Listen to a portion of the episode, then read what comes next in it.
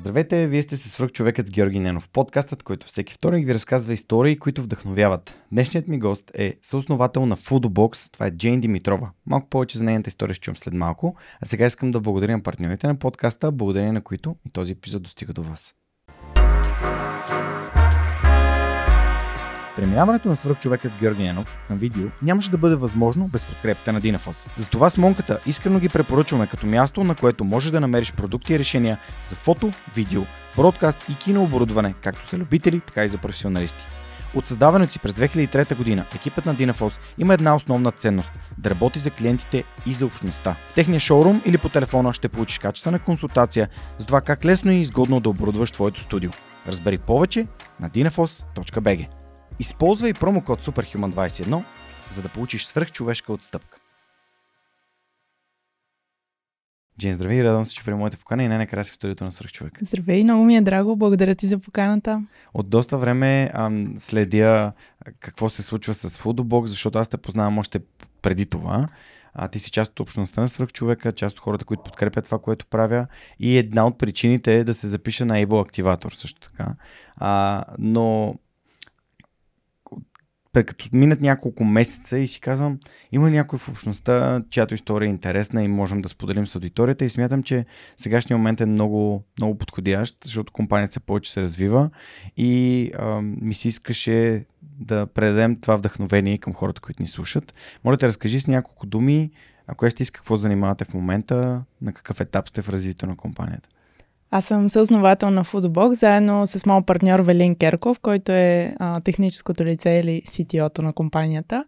Стартирахме преди вече две години и половина, след като преминахме през Able Activator, което беше две хиляди двайсет и първа година зимата, зимния модул, трети модул.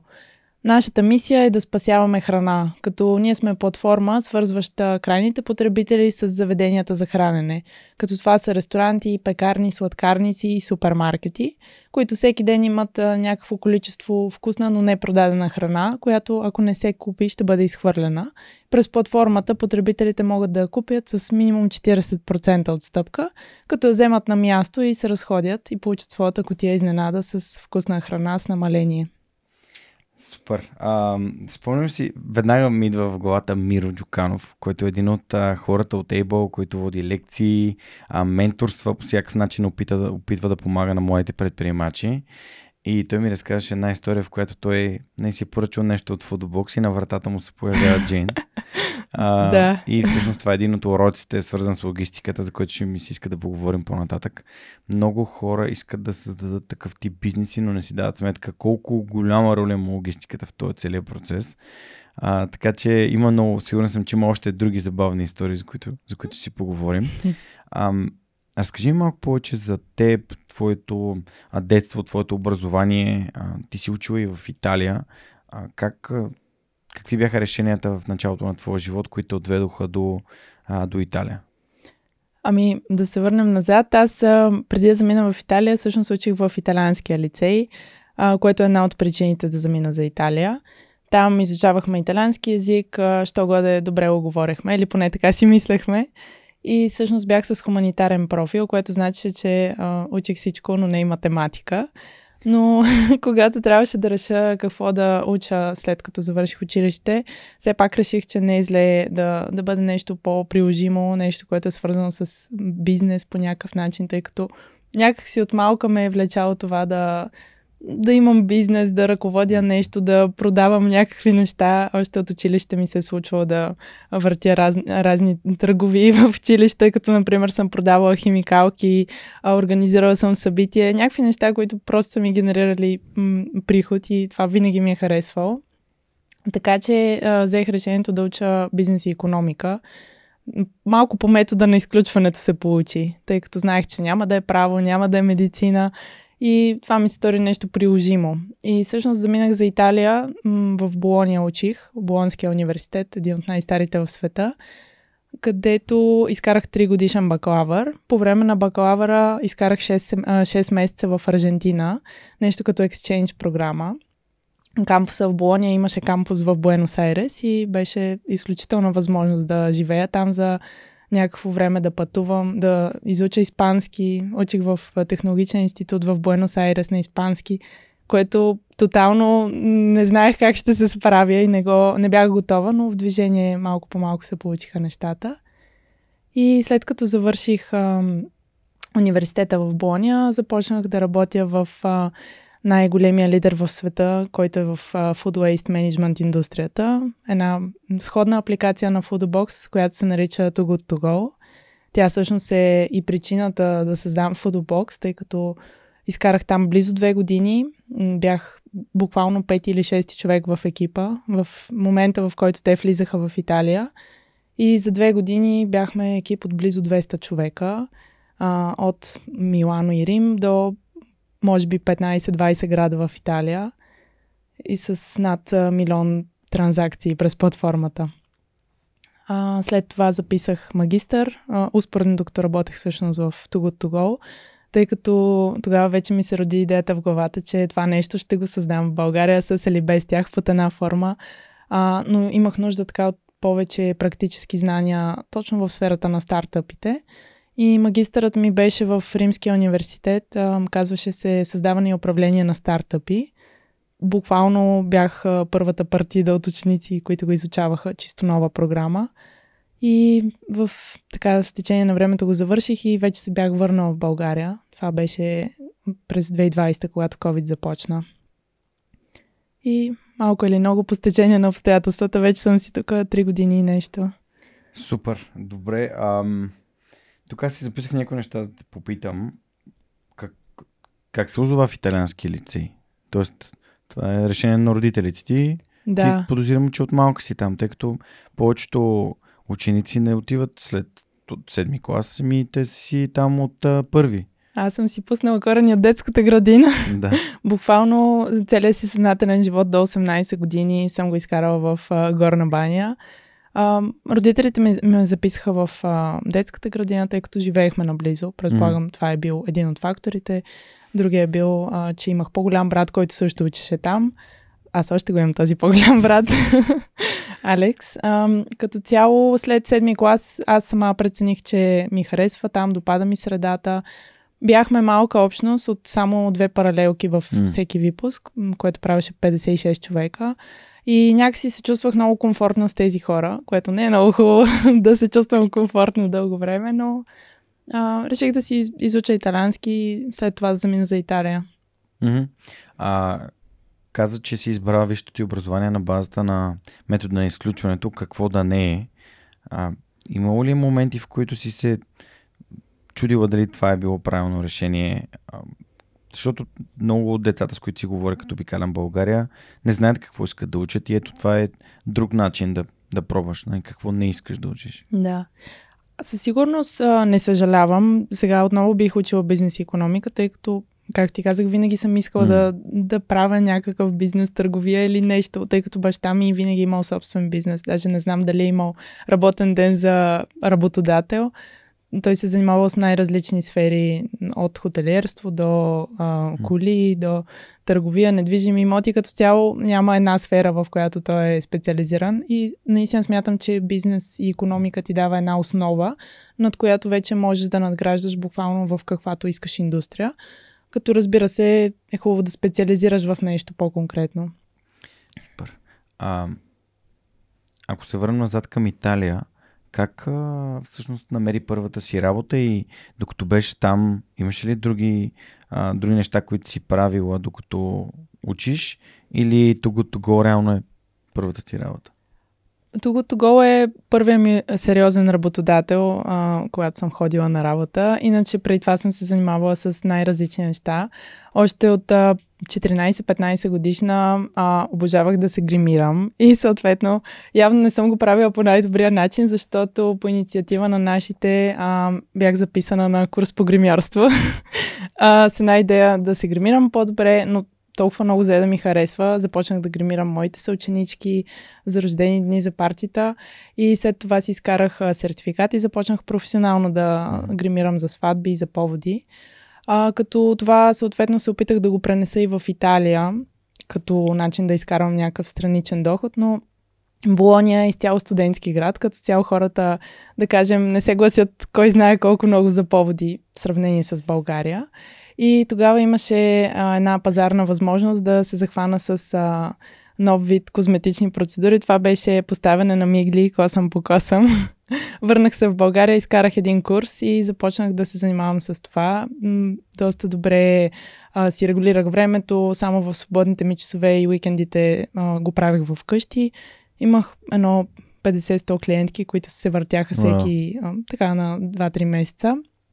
И с това си изкарвах джобните. Успоредно с това понякога бях промоутър или хостеса на най-различни събития, тъй като има един голям експо хът в Болония. Нещо като нашия интерекспо, само че е много по-голям. И да кажем, понякога се занимавах с такива странични работи, просто за да имам някакъв допълнителен доход. Как попадна в Too Good To Go? В Too Good To Go попаднах, а, когато имах а, един стаж от университета. Намерих една фирма, Future Food се казваше, тъй като винаги ме влечала храната. И имахме задачата, ние правихме анализи на най-различни а, стартъпи и на мен ми се падна задачата да направя слот анализ на един мини италиански стартъп, който се бори с разхищението на храната. Те тъкмо влизаха в пазара или поне се опитваха. И по време на този слот анализ аз видях, че всъщност има един доста добър конкурент Too Good To Go.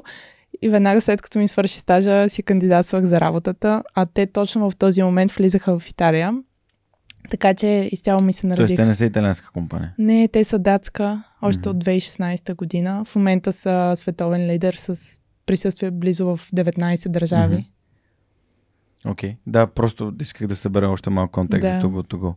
И ам, директно им писа, за да се включиш. Да, като тогава а, беше така с малки оговорки да ме вземат на работа, тъй като аз, а, нали ти казах, учих италиански в училище и мислех, че оговоря перфектно, но бакалавра си го учих на английски. И в течение на тези две-три години живях с италиански съквартиранти, учих езика, но не ми беше перфектен. И на интервюто те видяха, че говоря с акцент и не го говоря съвсем идеално. Та, тогава се споразумяхме вече на второто интервю с си и о-то на компанията, че ще направя тест за две седмици, да ме пуснат да работя и ако се представя добре, след това ще ми предложат трудов договор. И всъщност аз бях изключително упорита в тези две седмици. Моята задача беше да развивам бизнеса, партньорските мрежи и да договарям нови партньорства с най-различни заведения. Като цяло беше комуникация с клиенти, да ги убедя да се присъединят в нещо, в което аз много вярвам. И се справих добре, бяха впечатлени, наеха си ме. Колко, ам, колко време прекара там и сигурно някъде в този процес се появява някъде свръхчовекът. Да. Ам... Може би, просто искам горе-долу хронологично да го, да го намерим. Как, как и кога попадна при теб свръхчовекът, защото когато аз се запознах с теб, ти още не учеше магистратурата, т.е. да. си била още по време на бакалавърската ти степен. Значи аз а, разбрах за свръхчовек още когато бях в Аржентина и тъй като... В Аржентина? Да, това е било две хиляди и деветнадесета може би. Вау! Тъй като а, аз съм фен на ходенето и когато ходя обичам да слушам нещо и просто тогава много ми липсваше българския. Просто от четири години, например, бях в чужбина. Изобщо нямаше никакви българи. Не, че съм търсила проактивно, но просто нямаше в моите среди. И някак си търсех подкастове на случайен принцип в Spotify, буквално без да съм чувала за никой. И така разбрах за тебе. Започнах да ги слушам историите, най-вече като си ходех на работа или така като си вървя дълги дистанции. И в течение на времето, връщайки се в България за една коледна ваканция, реших, че ще е готино да се запозная с обществото, тъй като аз в България нямах никаква среда, освен съучениците, които, както стана ясно, бяха едни петдесет човека на кръст, с които, за съжаление, не поддържам контакт или поне не с всички. И имаме много различни интереси, така че нямаме допирни точки. Затова си търсех хора, които под една или друга форма са предприемачи и мога да се вдъхновя, за да си стартирам своето нещо. Така че беше една Коледа преди а, да напусна работа и да се запиша в Able Activator. Спомням си, че когато може би първите пъти, в които сме се виждали, ти разказваше за тази идея за Too Good To Go и че такова нещо в България няма. И след това попадна на Able Activator. Как попадна на Able Activator? Ами тук ще включа и моя партньор, с когото се запознах а, същата година, след като станах част и, нали, от вашето общество. А, започнах да си търся партньор, който е с а, технически бекграунд, и през общ приятел се запознах с Велин, който mm-hmm. в момента ми е а, партньор и в живота, и в бизнеса. И той тогава видя, че съм доста зелена. Имам готина идея, обаче буквално не знам откъде да стартирам. А пък а, той се познава с а, хората, които са го стартирали преди години. А, и всъщност ми каза, че има тази готина програма. Да се пробвам там да науча нещо. И малко си ме побутна. Аз не, че нямах желание, просто не, не намирах, не знаех какво да очаквам и някакси нямах очаквания. И... Okay. Ти вече си имал, имал магистратурата от Рим. Да, тогава точно си пишех дипломната работа и бях малко или много със самочувствие така в облаците. Аз ги знам нещата. Да, аз ги знам, нали, това точно го учих, има ли смисъл сега отново да го уча? И той да, си ме побутна. Понеже съм си писал формално, също неформално а, образование, т.е. как... Дали, как можеш да съпоставиш двете форми на, на знания, които си получила, но преди да, да ти задам този въпрос, разкажи малко повече за твоето преживяване през Able Activator, защото, както казах и по-рано, твоето мнение е една от основните причини аз да, да го запиша, да хвана последния влак. Да. А за мен е това, което научих в Able, дори само за два-три месеца, ми е дало много повече, отколкото целият магистър, целият бакалавър взети заедно. А, заради това, че аз имах конкретна идея и работех много целенасочено точно върху нея. Приехаме с а, идеята Foodobox, аз имах концепцията. Тогава се казваше Last Minute Box или нещо подобно. И исках просто да науча от ментори, от хора, mm. които са правили бизнес, хора, които са предприемачи в България, как се случват нещата буквално от първата стъпка, а, какви хора ми трябват в екипа. Това беше едно от основните неща в mm. Able, да преди да се разделим на, на, на съмишленици и на екипи, mm. да знаем какви хора търсим в екипа. А mm-hmm. първите две-три срещи с цялата, цялата общност, от цялата кохорта, аз се запознавах с всеки, научавах какъв опит има, в какво е добър, с какво иска да се занимава. И стигнах до извода, че задължително ми трябва програмист в екипа. Все пак развиваме технология. Задължително човек с ноу-хау от сектора, който mm-hmm. е с познанство в ресторантьорския бизнес, а, графичен дизайнер или маркетолог. Така че на база това си сформирахме екипа и следващата стъпка беше да започнем с а, на много хора дискомфортната част с интервютата. Mm-hmm. Да обикараме по улицата, да питаме хората въпроси, биха ли ползвали такова нещо. А, не точно биха ли, ами какви са навиците, за да разберем в патърна какви проблеми mm-hmm. се срещат, каква е нагласата на бизнесите, преди да започнем да развиваме каквото идея или да инвестираме пари в технология. Една от най-важните моменти в Able Activator е момента, в който се обединяват хората около идеи. Да разбирам, че твоята идея е подкрепена и ти си събрал екип вътре директно в Активатора. А, да, а, събрахме се петима души в Активатора, mm-hmm. като аз още от преди разделянето на екипите вече си ги бях набелязвала, ако искам да бъдат.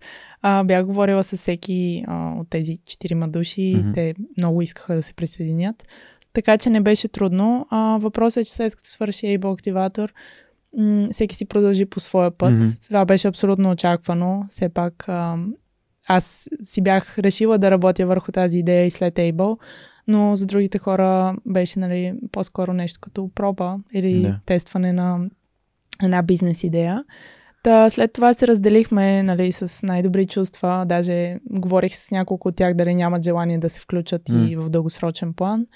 Но решихме, че е по-добре, ако ще го правим, да го правим на сто процента. И тогава отново подновихме с Вили разговорите да, да започнем заедно фирмата. Той mm-hmm. тогава си а, управляваше собствената ай ти компания и да кажем, че в началото ме съпортваше по-скоро така отстрани, не, mm-hmm. не се включваше изцяло активно, защото той още нямаше в какво. Да започнахме, имаше тогава един трети партньор, Uh, с когото се запознах през Able Activator. Те ми казаха, че има едно момче, което в Founders Institute правил нещо съвсем сходно mm-hmm. на mm-hmm. Foodobox. И аз тогава го потърсих и mm-hmm. реших защо не го правим заедно, ако mm-hmm. и ти го правиш, и аз го правя. Uh, даже си станахме партньори, аз, uh, той и Велин. но след три месеца буквално нещата се развалиха и започнахме да, да говорим за разделяне. Mm-hmm. А, хубавото беше, че нямахме инвестиция в този период, нямаше какво толкова да делим.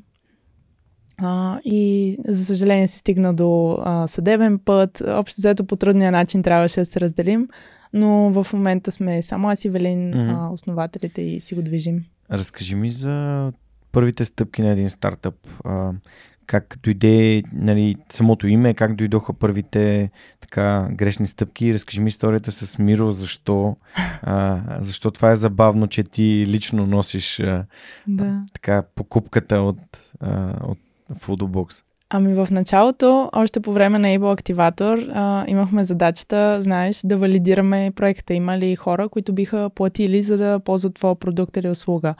И съответно а, имах един съотборник, Мирослав Гаригов, а, ако ни слушаш, поздрави, който вдигна един WordPress-ки вебсайт, който буквално беше от две страници. На първата страница се виждаха четири вида кутия изненада. Всяка беше с а, различно съдържание, например сладка, солена, готвено, плод и зеленчук. И с това тествахме кой вид кутия би бил най-търсен от хората. А, в началото хората можеха да си поръчват, като плащането ставаше на място и взимането на продуктите ставаше с доставка. А, причината беше, че ние в рамките на Able нямахме регистрирана фирма, а, нямахме изключени партньорства с нито един бизнес и просто искахме да тестваме склонността на хората да платят mm-hmm. за нашата услуга. И всъщност, когато дойдеше поръчка в а, WordPress-кия ни сайт, ние бягахме до Kaufland или до Lidl или до някой супермаркет, където има отстъпки. Купувахме храната, която хората са избрали по категория и веднага доставяхме на място в съответния ден до адреса. И всъщност Миро по този начин ни подкрепи. Той беше, може би, петия ни клиент. Mm. М- така че, общо взето, аз си доставях храната. Имахме ни листчета с кю ар код, който водеше към анкета за обратна връзка. И сумарно за трите дни, в които сайта беше лайв, имахме четирийсет и няколко поръчки. Wow. Което беше абсолютно невероятно. И дори накрая трябваше да отменим няколко от поръчките, защото трябваше да се готвим за демо деня. Но останалите ги доставихме и между другото, ам, тъй като вече имахме Instagram страница и канехме хората ни следват, още имаме сред най-редовните си клиенти от първите клиенти. Супер. Които не са ми познати или приятели. Всъщност, ти каза за демо деня. Демо деня е края на програмата или представянето на бизнес идеите. Вие попадате в много силна хората с MindFit, да. Които печелят и оставате втори. Съответно, ли, в а, демо деня не се печели инвестиция, но а, има някакъв тип експожър. Все пак говориш с доста готини хора там на, на финала. А, в какъв момент взимате първата, първата си инвестиция?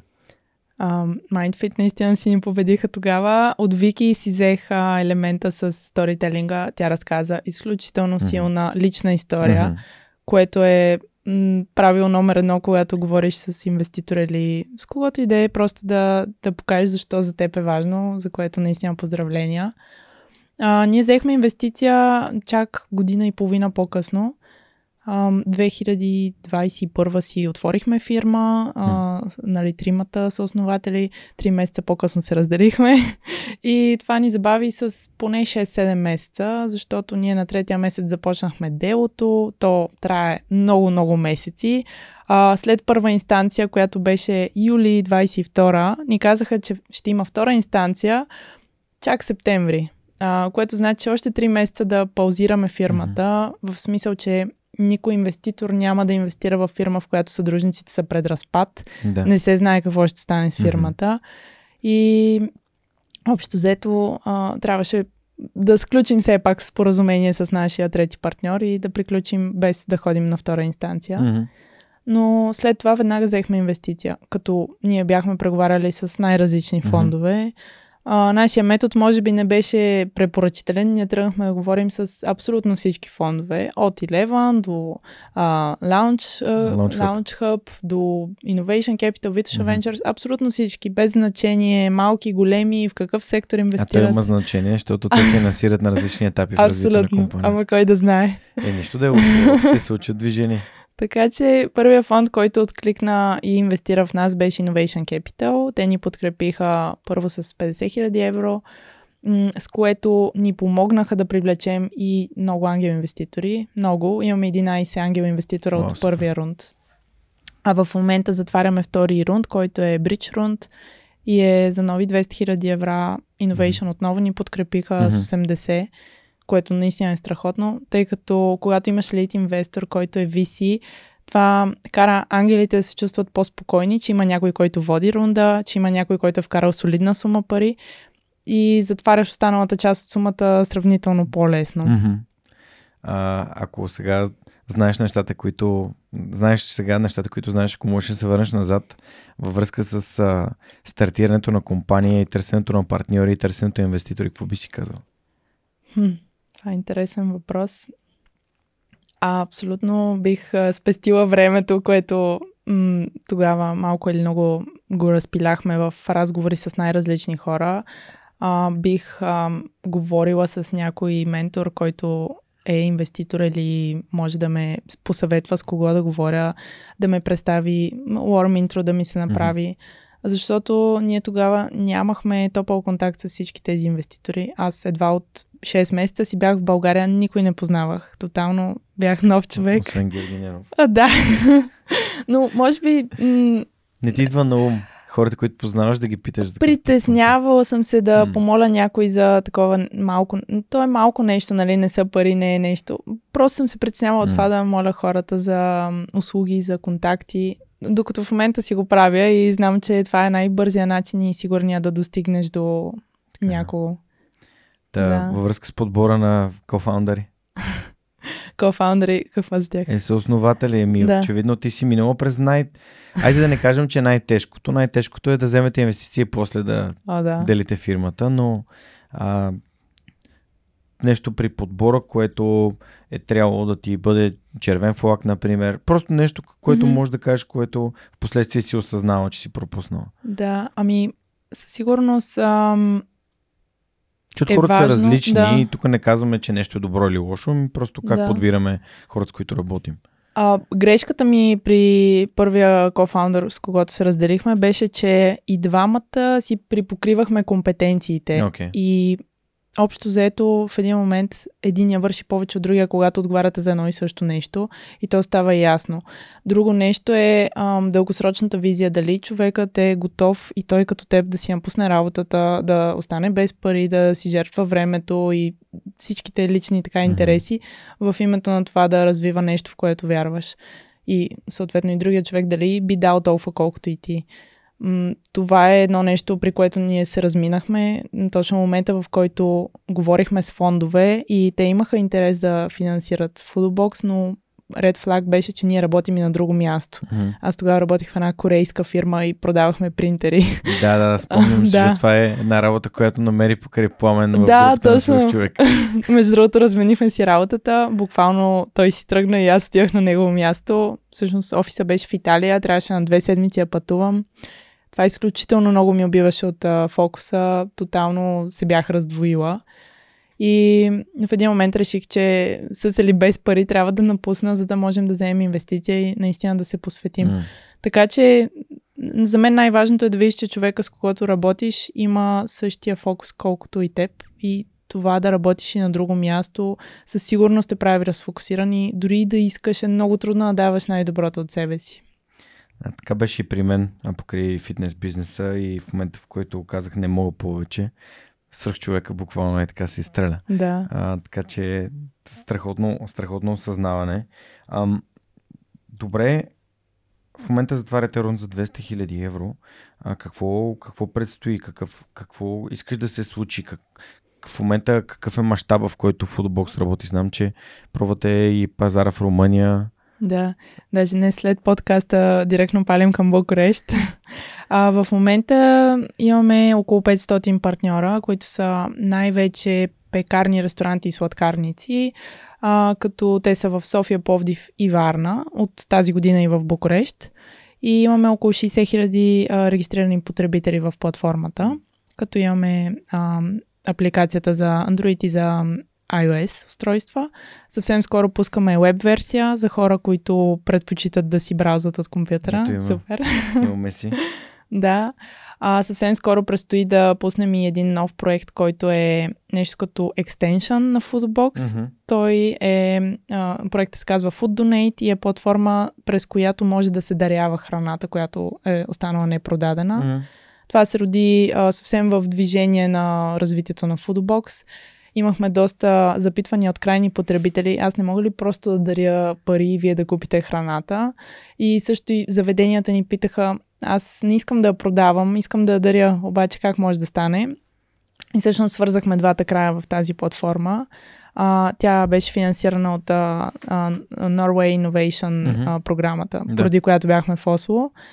Така че а, Food Donate е нещо, което тепърва предстои да се развива. С рунда от двеста хиляди евра предстои да достигнем до break-even point, да, да стабилизираме България, така че да не зависим от външен капитал. А, успоредно с това, с бавни темпове развиваме и Букурещ, mm-hmm. за да имаме някакъв тракшън, тъй като научих, че ви си-тата искат тракшън, когато търсиш пари от тях. Така че, рейзвайки пари за нов пазар, което е Румъния, трябва да имаме резултати и да покажем, че познаваме пазара. Ще да. дам един съвет тук, ако мислите да скалирате, по-добре да минете през Endeavor. Endeavor. Просто заради контактите, които те имат. Кандидатствахме, но не ни приеха. Значи кандидатствате пак. Пак ще кандидатстваме, разбира, разбира се. се. А, с момчил имахме страхотен да. разговор, момчил Василев от Endeavor. А той да. дойде и разказа за мащаба, който а, Endeavor имат и всъщност смятам, че понеже ти каза, че най- най-лесният кратък път е да познаваш хора, които ти направят топъл контакт. А пък, а, нали, ако в България познаваме хора, които, нали, е така, в Румъния е малко по-различно, там е нов, нов пазар. Ам... Искам да уточним защо в България не може просто храната в края на работния ден да бъде дарена. Тя трябва да бъде изхвърлена, защото ти в началото го каза и много хора не си дават сметка. Аз съм говорил с, ам, с хора по темата, покрай това, че съм бил в различни домове, различни места, където има нужда от такава храна. Познавам и Юлето от а, Розовата къща. Та, а, доколкото аз съм запознат, закона в България не позволява храната, която ти не си продал днес, да я дариш. А, да. И мисля, че имаше проблем с кофите. Някой изхвърляше... Сещам се за това въпрос за братя хлебари, да. защото изхвърляха хляб в кофата и един вид хората бяха, ма как може да си изхвърля хляб, той може да се дари на нуждаещи си и така нататък. Само, че не може. Моля те, обясни. Да, а, в България може би една от малкото държави, в които ако искаш да дариш храна, а, първо тя трябва да бъде пакетирана, т.е. не можеш да дариш някакво готвено ястие, което вече е сготвено и е на витрината. Трябва да бъде пакетирана и отделно трябва да платиш ДДС, което е двайсет процента. И на практика излиза по-евтино да изхвърлиш храната в контейнера пред магазина ти или ресторанта ти, отколкото да я дариш. Ако не искаш да го плащаш това ДДС, трябва да препакетираш храната с специални стикери, на които пише, че това е храна за дарение.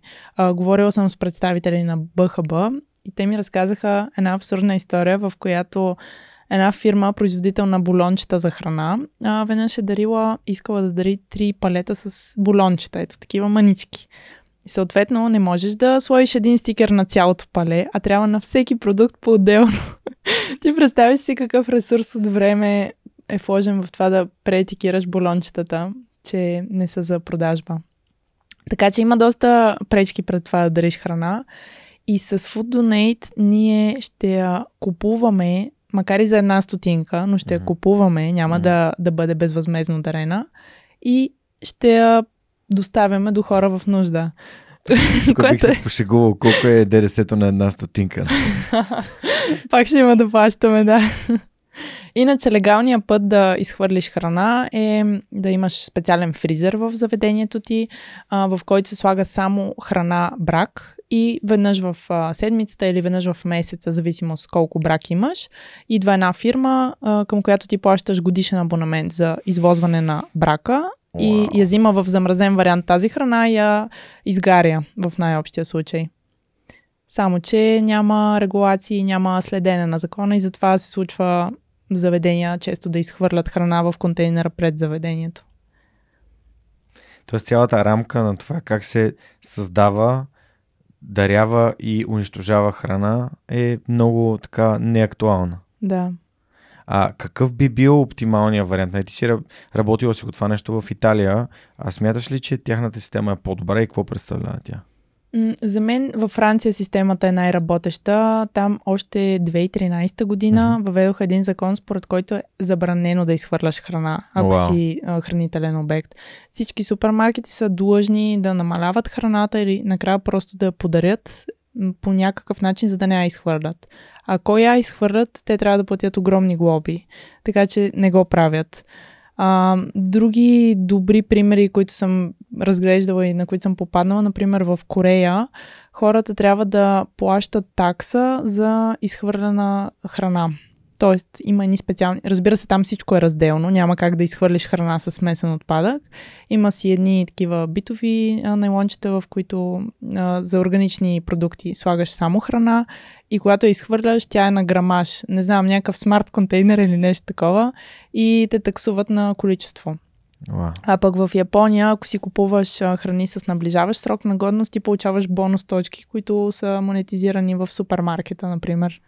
Така че наистина насърчават хората да спасяват храна. Какво би се случило в България, ако имаме закона да не се изхвърля храна? М... Според теб, твоето лично мнение. Закон е хубаво да има, но по-важно е да има следене дали се спазва, защото той по пътищата има закони, но така, като да. Никой не ги спазва. Трябва просто да има някаква регулация и органи, които да следят за спазването.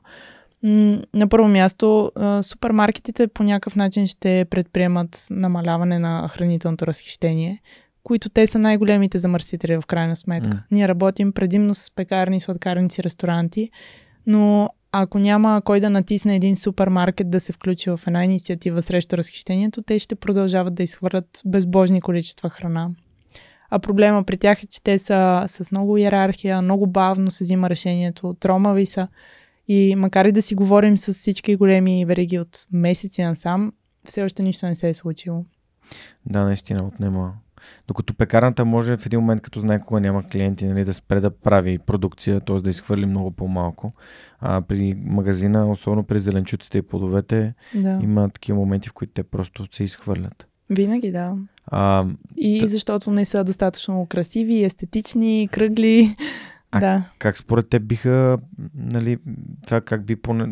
Тази безплатна храна на кого би помогнала? Ако, ако се случи така, че наистина храната не може да бъде изхвърлена, трябва да бъде подарена, а, това на кого би помогнало? Със сигурност има много хора под прага на бедността. Mm-hmm. Даже в България са около милион и половина, mm-hmm. което си е горе-долу една четвърт населението.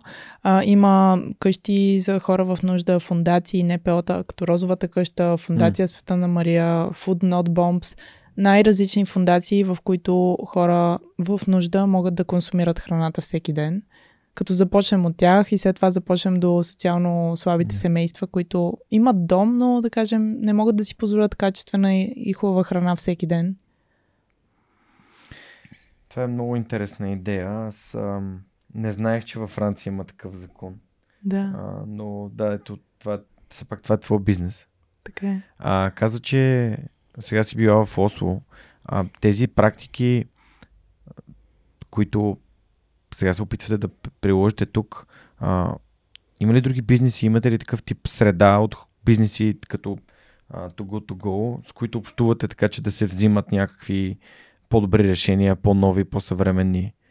Ам... Има много изплуващи бизнеси в последните няколко месеца, които са буквално копия на нашата платформа, тъй като самата платформа сама по себе си, тя не е иновативна. Mm-hmm. Нали, ние сме я взели от вече работещ модел и няма смисъл да се промени, ако работи, според мен.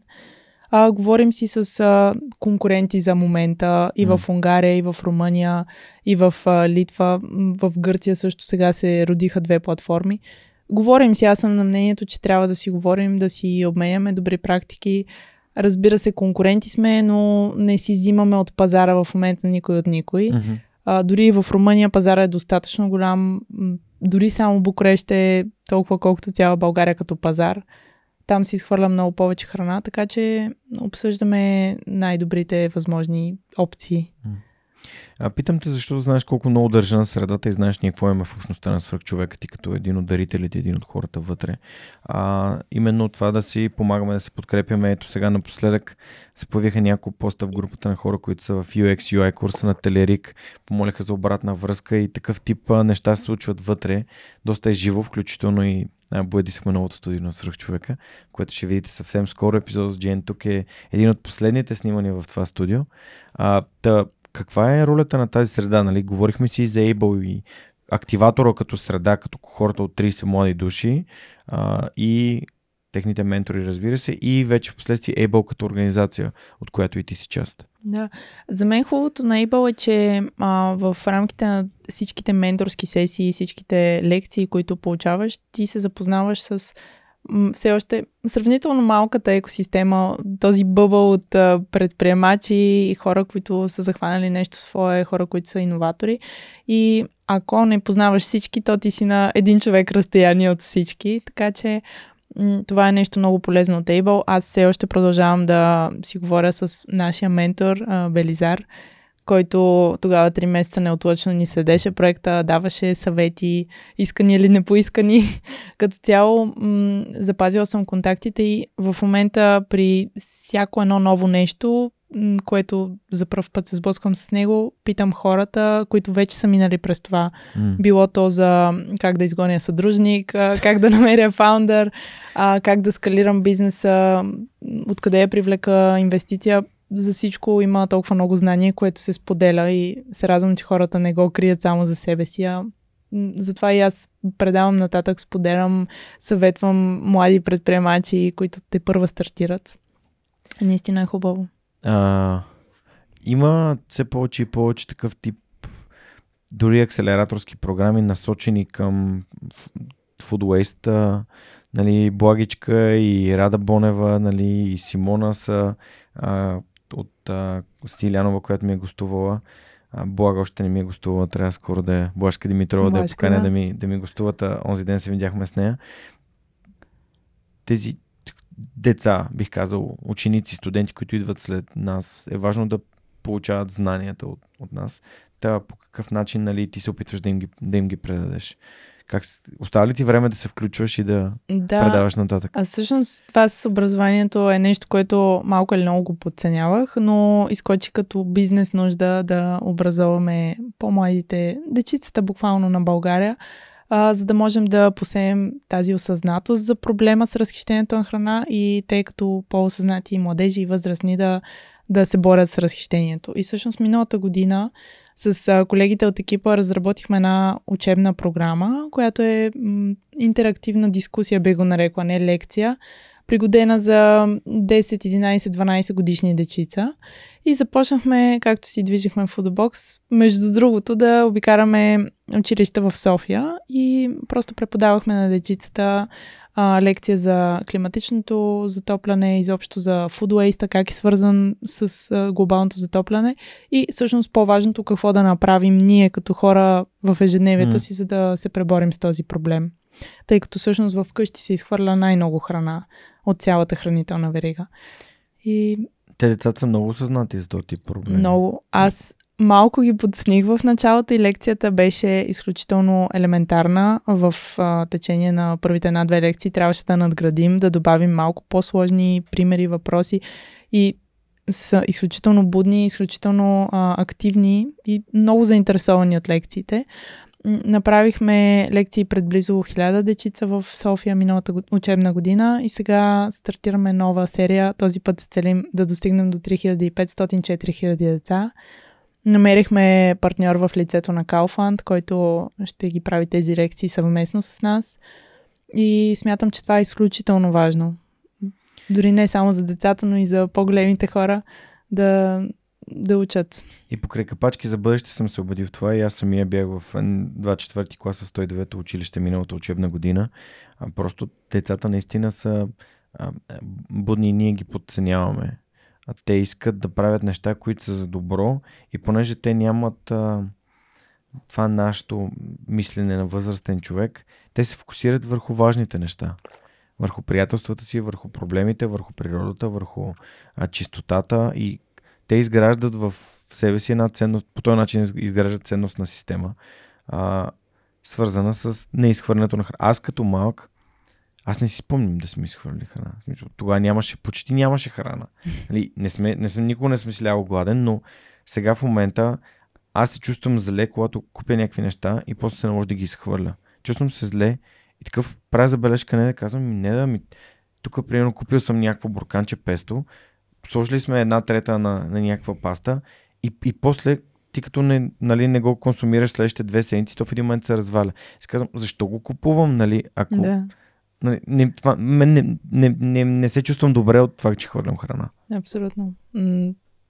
И аз така, всъщност, като се замислиш, ти казваш, че в твоето детство не сте изхвърли. Аз също, като се замисля, в моето детство съм прекарвала летата си на село, при баба и дядо и всъщност цялото това консервиране на храна, приготвяне на лютеница, на буркани, на зимнина е начин да съхраним храната за много дълго и mm-hmm. по този начин удължаваме срока. И сега сякаш става модерно да се връщаме към тези стари методи, които всъщност са много работещи. Ам... Не успяхме да отговорим на един от моите въпроси по-рано за... Ти каза с няколко думи, ама искам да влезна в някаква малко по-голяма конкретика за разликата между формалното и неформалното образование. Ти каза, Able Activator ми даде повече, отколкото бакалавър и магистъра в Италия. А какво имаше предвид под това? В смисъл, начина на учене ли е, а, нали, конкретните знания ли са, а, практичността ли е, как, кое е? За мен разликата е в формалното образование, че то ти изгражда начин на мислене, uh-huh. изгражда ти дисциплина а, и начин да спазваш срокове. С изпитите ти се учиш, че имаш срок, трябва до тогава да си деливърнал даден резултат и има някакъв критерий, според който ти а, се отсява знаеш ли или не знаеш. Има една база от а, със студенти и съученици, с които ти се сравняваш и много обективно можеш да излезеш нагоре или надолу. Това е хубавото на формалното образование. А, дисциплината, бих казала, и тази ангажираност да, да действаш дори и да не искаш. При неформалното, например, Able, това, което ми хареса, е част чисто практически. Имах няколко въпроса, нали, серия от въпроси, на които практически получих отговор и знаех какви са следващите стъпки. Но едва ли щях да имам в главата си тези структурирани и ясни въпроси, ако нямах основата, ако не, не бях учила, да кажем, в университет и не знаех всичките компоненти на един бизнес, mm. които сме ги учили, било то финанси, маркетинг, счетоводство. Uh, просто той ми отваря вратите, дори малко така по-повърхностно в университета изучавам нещата, които знам, че ги има. По този начин знам, че това са дисциплините в един бизнес. Ако го нямаше университета, вероятно щях да се фокусирам изцяло върху продажбите, защото аз съм добра в това и щях да не виждам другите компоненти, които са много важни. Например, финансите. Това е нещо, върху което в момента сме изключително концентрирани. А, има нови магистри в Софийски и сега даже сме кандидатствали да, да запишем финанси, за да задълбаем точно в това нещо, което сме идентифицирали като проблем или някаква липса в знанията. Така че аз ваш съм фен. Ваш конкретен проблем. да, да, да, да. При нас в течение на тези две години в бизнеса сме осъзнали, че не сме достатъчно добри в счетоводство и финанси. Ползваме външни консултанти, да. Но за да знаеш един външен консултант дали си върши работата, ти трябва да знаеш какво трябва да бъде свършено. Мхм. Окей, okay. т.е. ползвате и двата формата, за да може да развиете своите знания. Абсолютно. Фен съм и на двете, да. Просто чисто а, като времетраене в Able само за три месеца успях на практика да си стартирам бизнеса, но нямаше да се случи без тези пет години в университета и дванайсет в училище преди това. А, колко човек сте в екипа в момента? А, в момента сме шестима с мен и Вили, като екипа ни е мъничък. Търсите ли си някакви хора? Кажи, ако някой в момента може да ни слуша и да му бъде...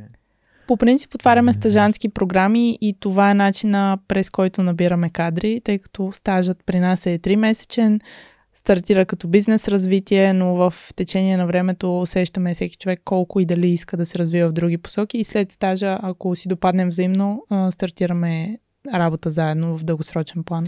Това е начинът, по който успяваш да разбереш дали хората впасват в организацията. Абсолютно. И за нас и за тях е добре, като цяло е по-малко ангажиращо, но дава възможност да си намериш своето място в фирмата. Да, питам те, защото, нали, все пак екипа и на свръхчовек, той трябва да пораства и аз съм се чудил как това нещо може да бъде направено.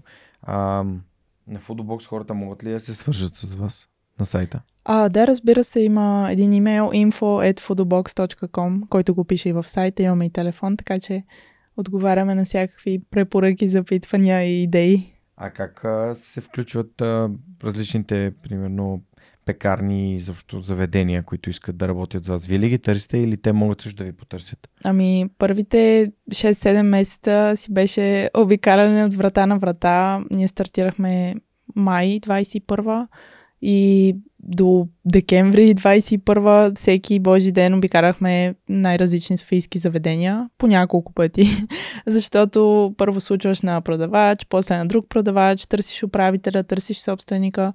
М- абсолютно наложително беше на живо да се обикаля, защото ти си нов бранд, никой не те познава, дори някой да чул за теб, това е идея, която за пръв път се прави в България.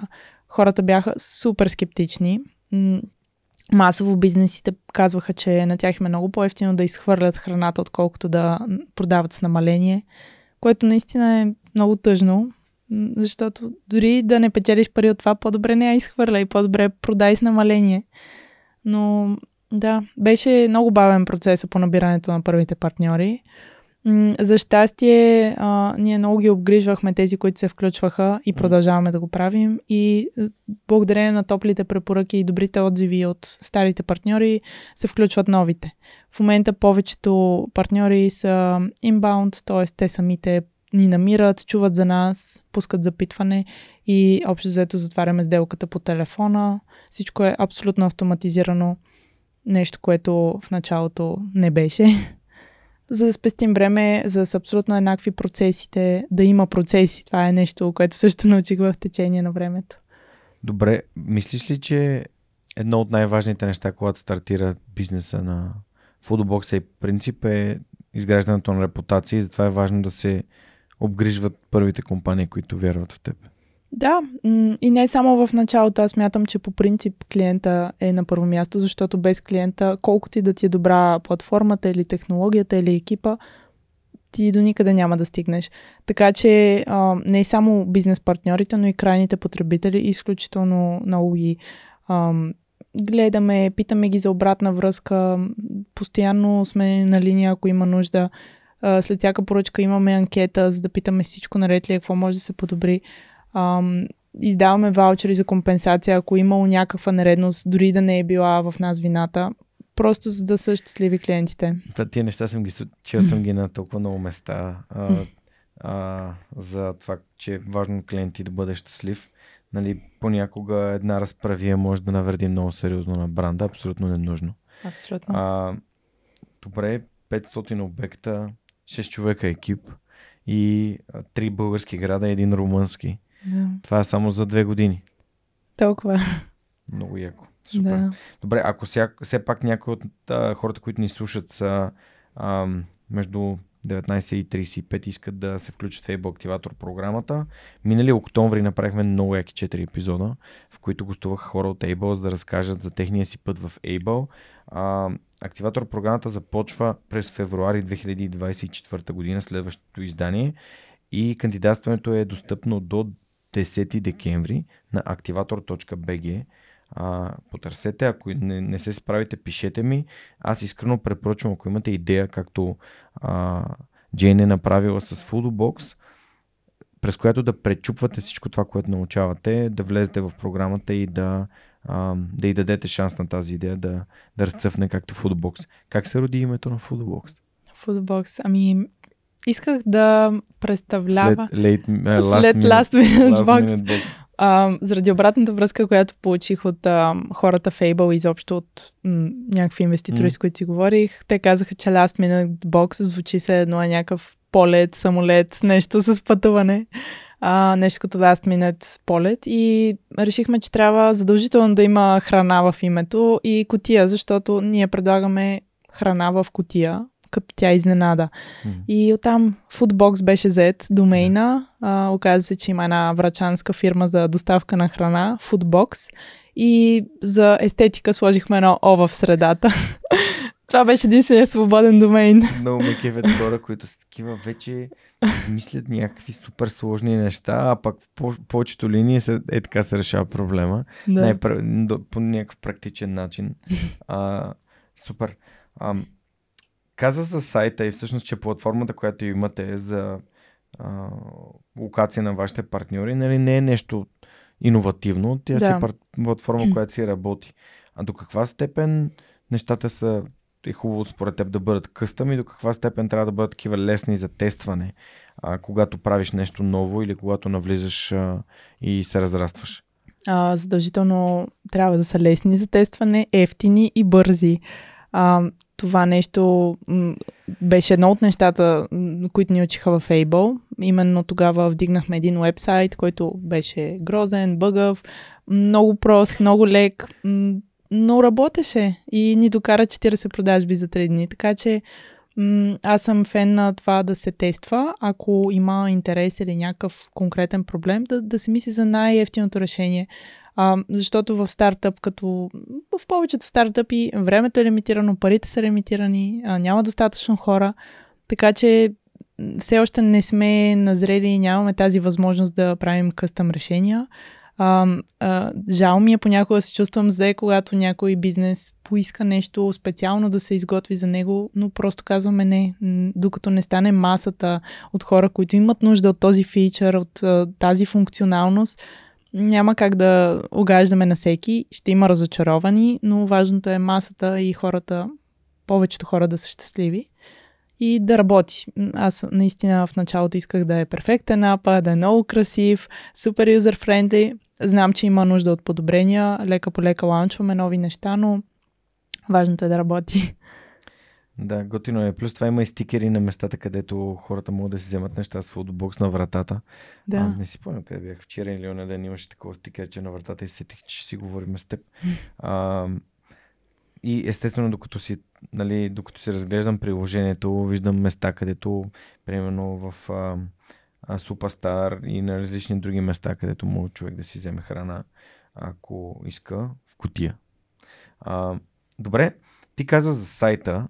Uh, един от uh, партньорите на подкаста Super Hosting и да те питам как според теб каква е ролята на, на, на този сайт, um, защо е важно за Foodobox да има сайт, като вие си имате и ап, нали, имате си и приложение. Да. Сайтът е чисто информативен, а, в интерес на истината, той а, не ти позволява да си купиш храна през него, но в сайта от една страна публикуваме релевантно съдържание, не само за хранителното разхищение, ами и за най-различни а, zero waste практики, нови регулации, mm. а, неща, които сме постигнали с едната цел да показваме кои сме ние, да билдваме авторитет, хората да се асоциират, да ни вярват, когато го има публикувано съдържанието. От друга страна да има бърз, лесен достъп до нас, било то от бизнес, от а, инвеститор, от потребител.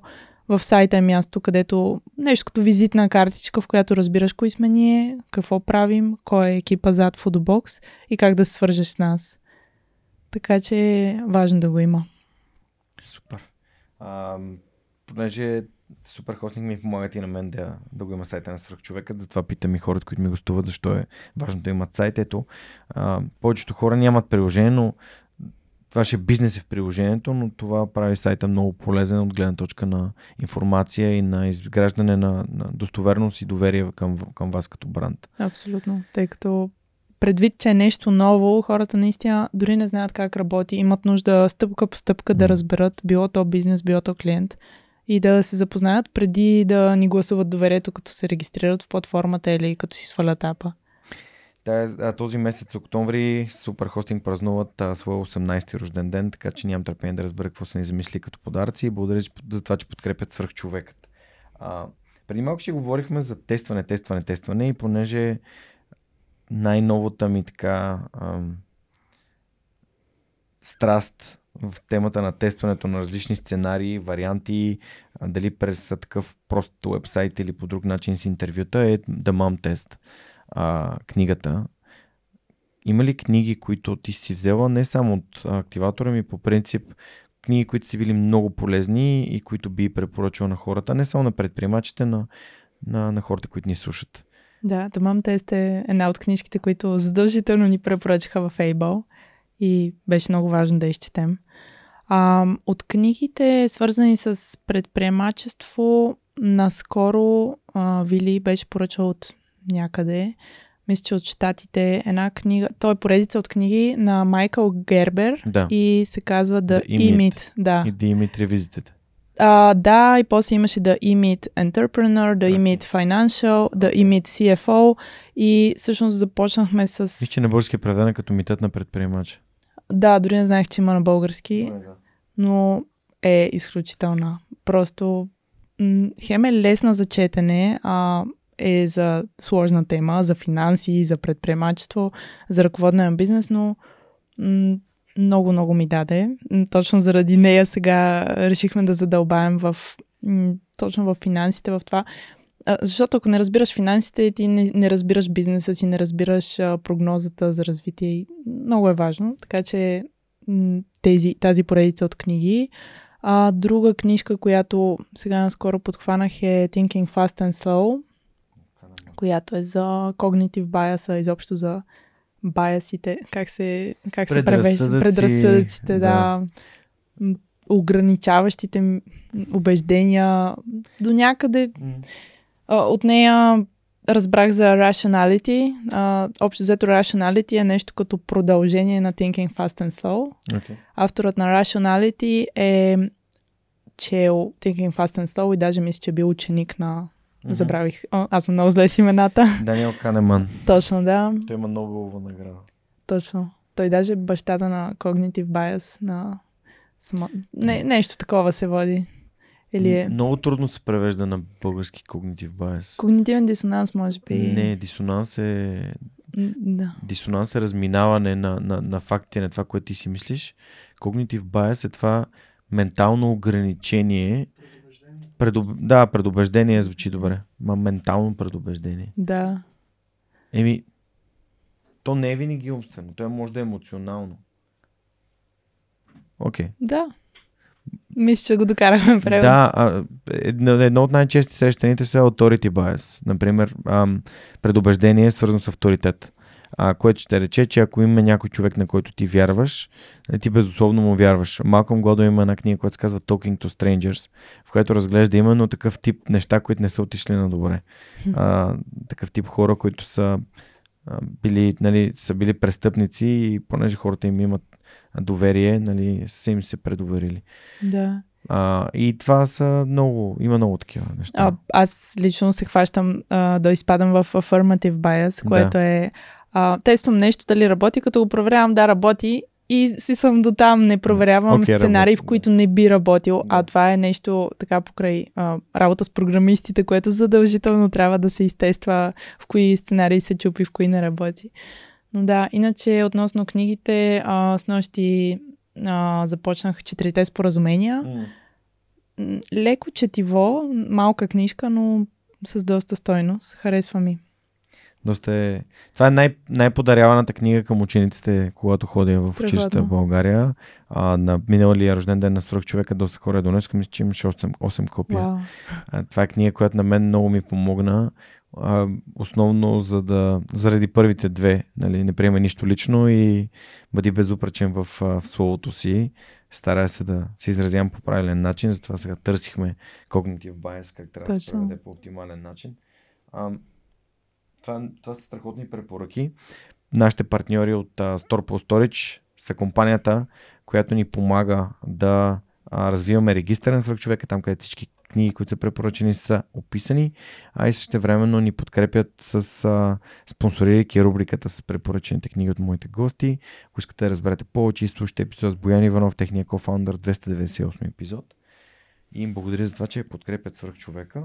Ам... Слушаш ли подкасти, освен Свръхчовек? Значи, е, това е много готин начин да задам това въпрос. Ето това е начина, да.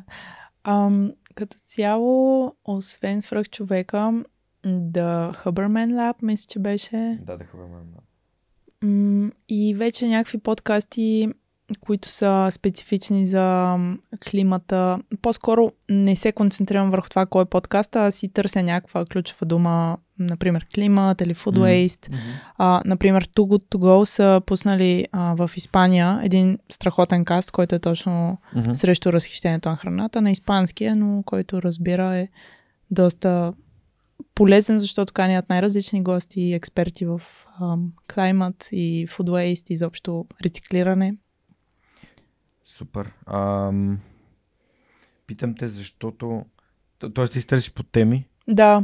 Окей, да, по-скоро... Има ли експерти а, в тези а... хора, които следиш, без значение къде ходят? Да.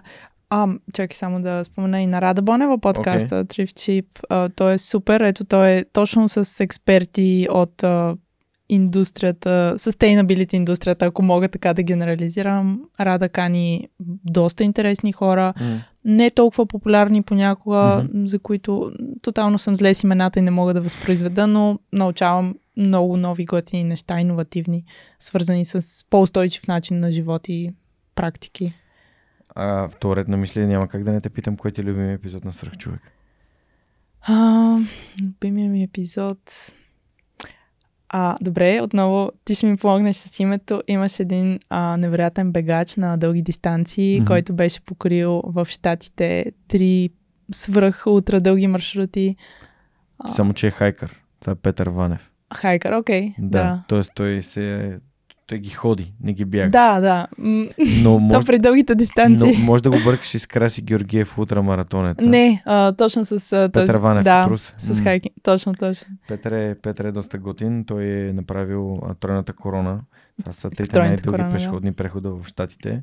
А, и беше дълго време най- така, най-дългия епизод на Свръхчовек. Изключителен. Аз, а, когато се готвихме всъщност с Ники Маринов от а, подкаста mm-hmm. да бягаме Витоша сто за първи път, Uh, и слушах всичко възможно на тази тема. Със сигурност и с Краси Георгиев съм слушала.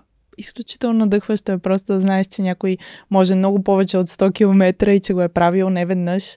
М- много ми помогна да се мотивирам тогава и да, да се подготвим. То си беше ходене по-скоро, но поне при мен. А, беше яко. Ти си също така регулярен бегач в бягането на пет към ран. Няколко пъти сме бягали заедно.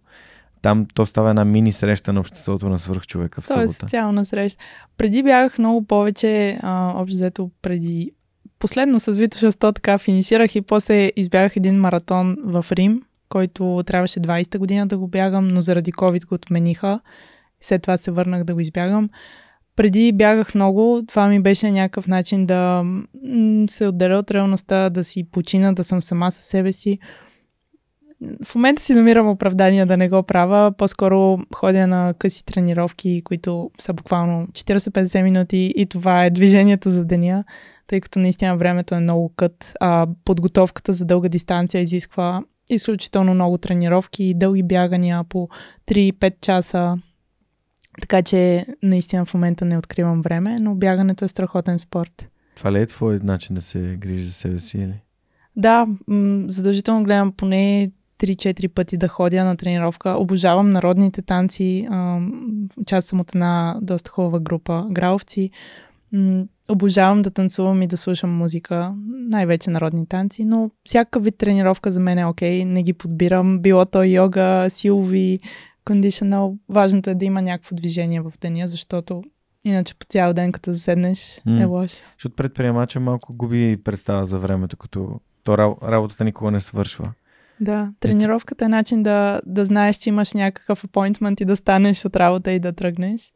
Друго нещо, което изключително много ме откъсва от всичко е актьорското. Аз ходя от вече три години на импровизационен театър. Mm. Групата е, школата е Шизи Про. Mm-hmm. И след като превъртяхме всички нива, те, те са осем, с моята група станахме част от а, нещо като м- псевдо-про а, отбора. Изнасяме представления, изключително спотяващо, освобождаващо, позволяваш си неща, които по принцип не си позволяваш в ежедневието и не се критикуваш за нищо, което е изключително основният принцип. Да не се критикуваш и да, да казваш да, да на нещата. Да казваш да и... А, да, всъщност миналата година, преди да разберем, че не да е бременна, бяхме започнали, тя каза, искам да смеем повече, и тръгнахме на импровизационен театър. Отидахме в ха ха ха Impro по, а, така, по покана на, на Жоро. А, знам, че Златин е много интересен и съм си го набелязал, тъй като Джовката, който му е близък приятел, не ми е гостувал и ми е разказвал за, за Шизи. А, да, това, което аз си взех от импровизационния театър, освен нещата, които ти каза, е това, че няма как да не присъстваш в самата тренировка, самото упражнение. Просто ти си на сто процента присъстващ.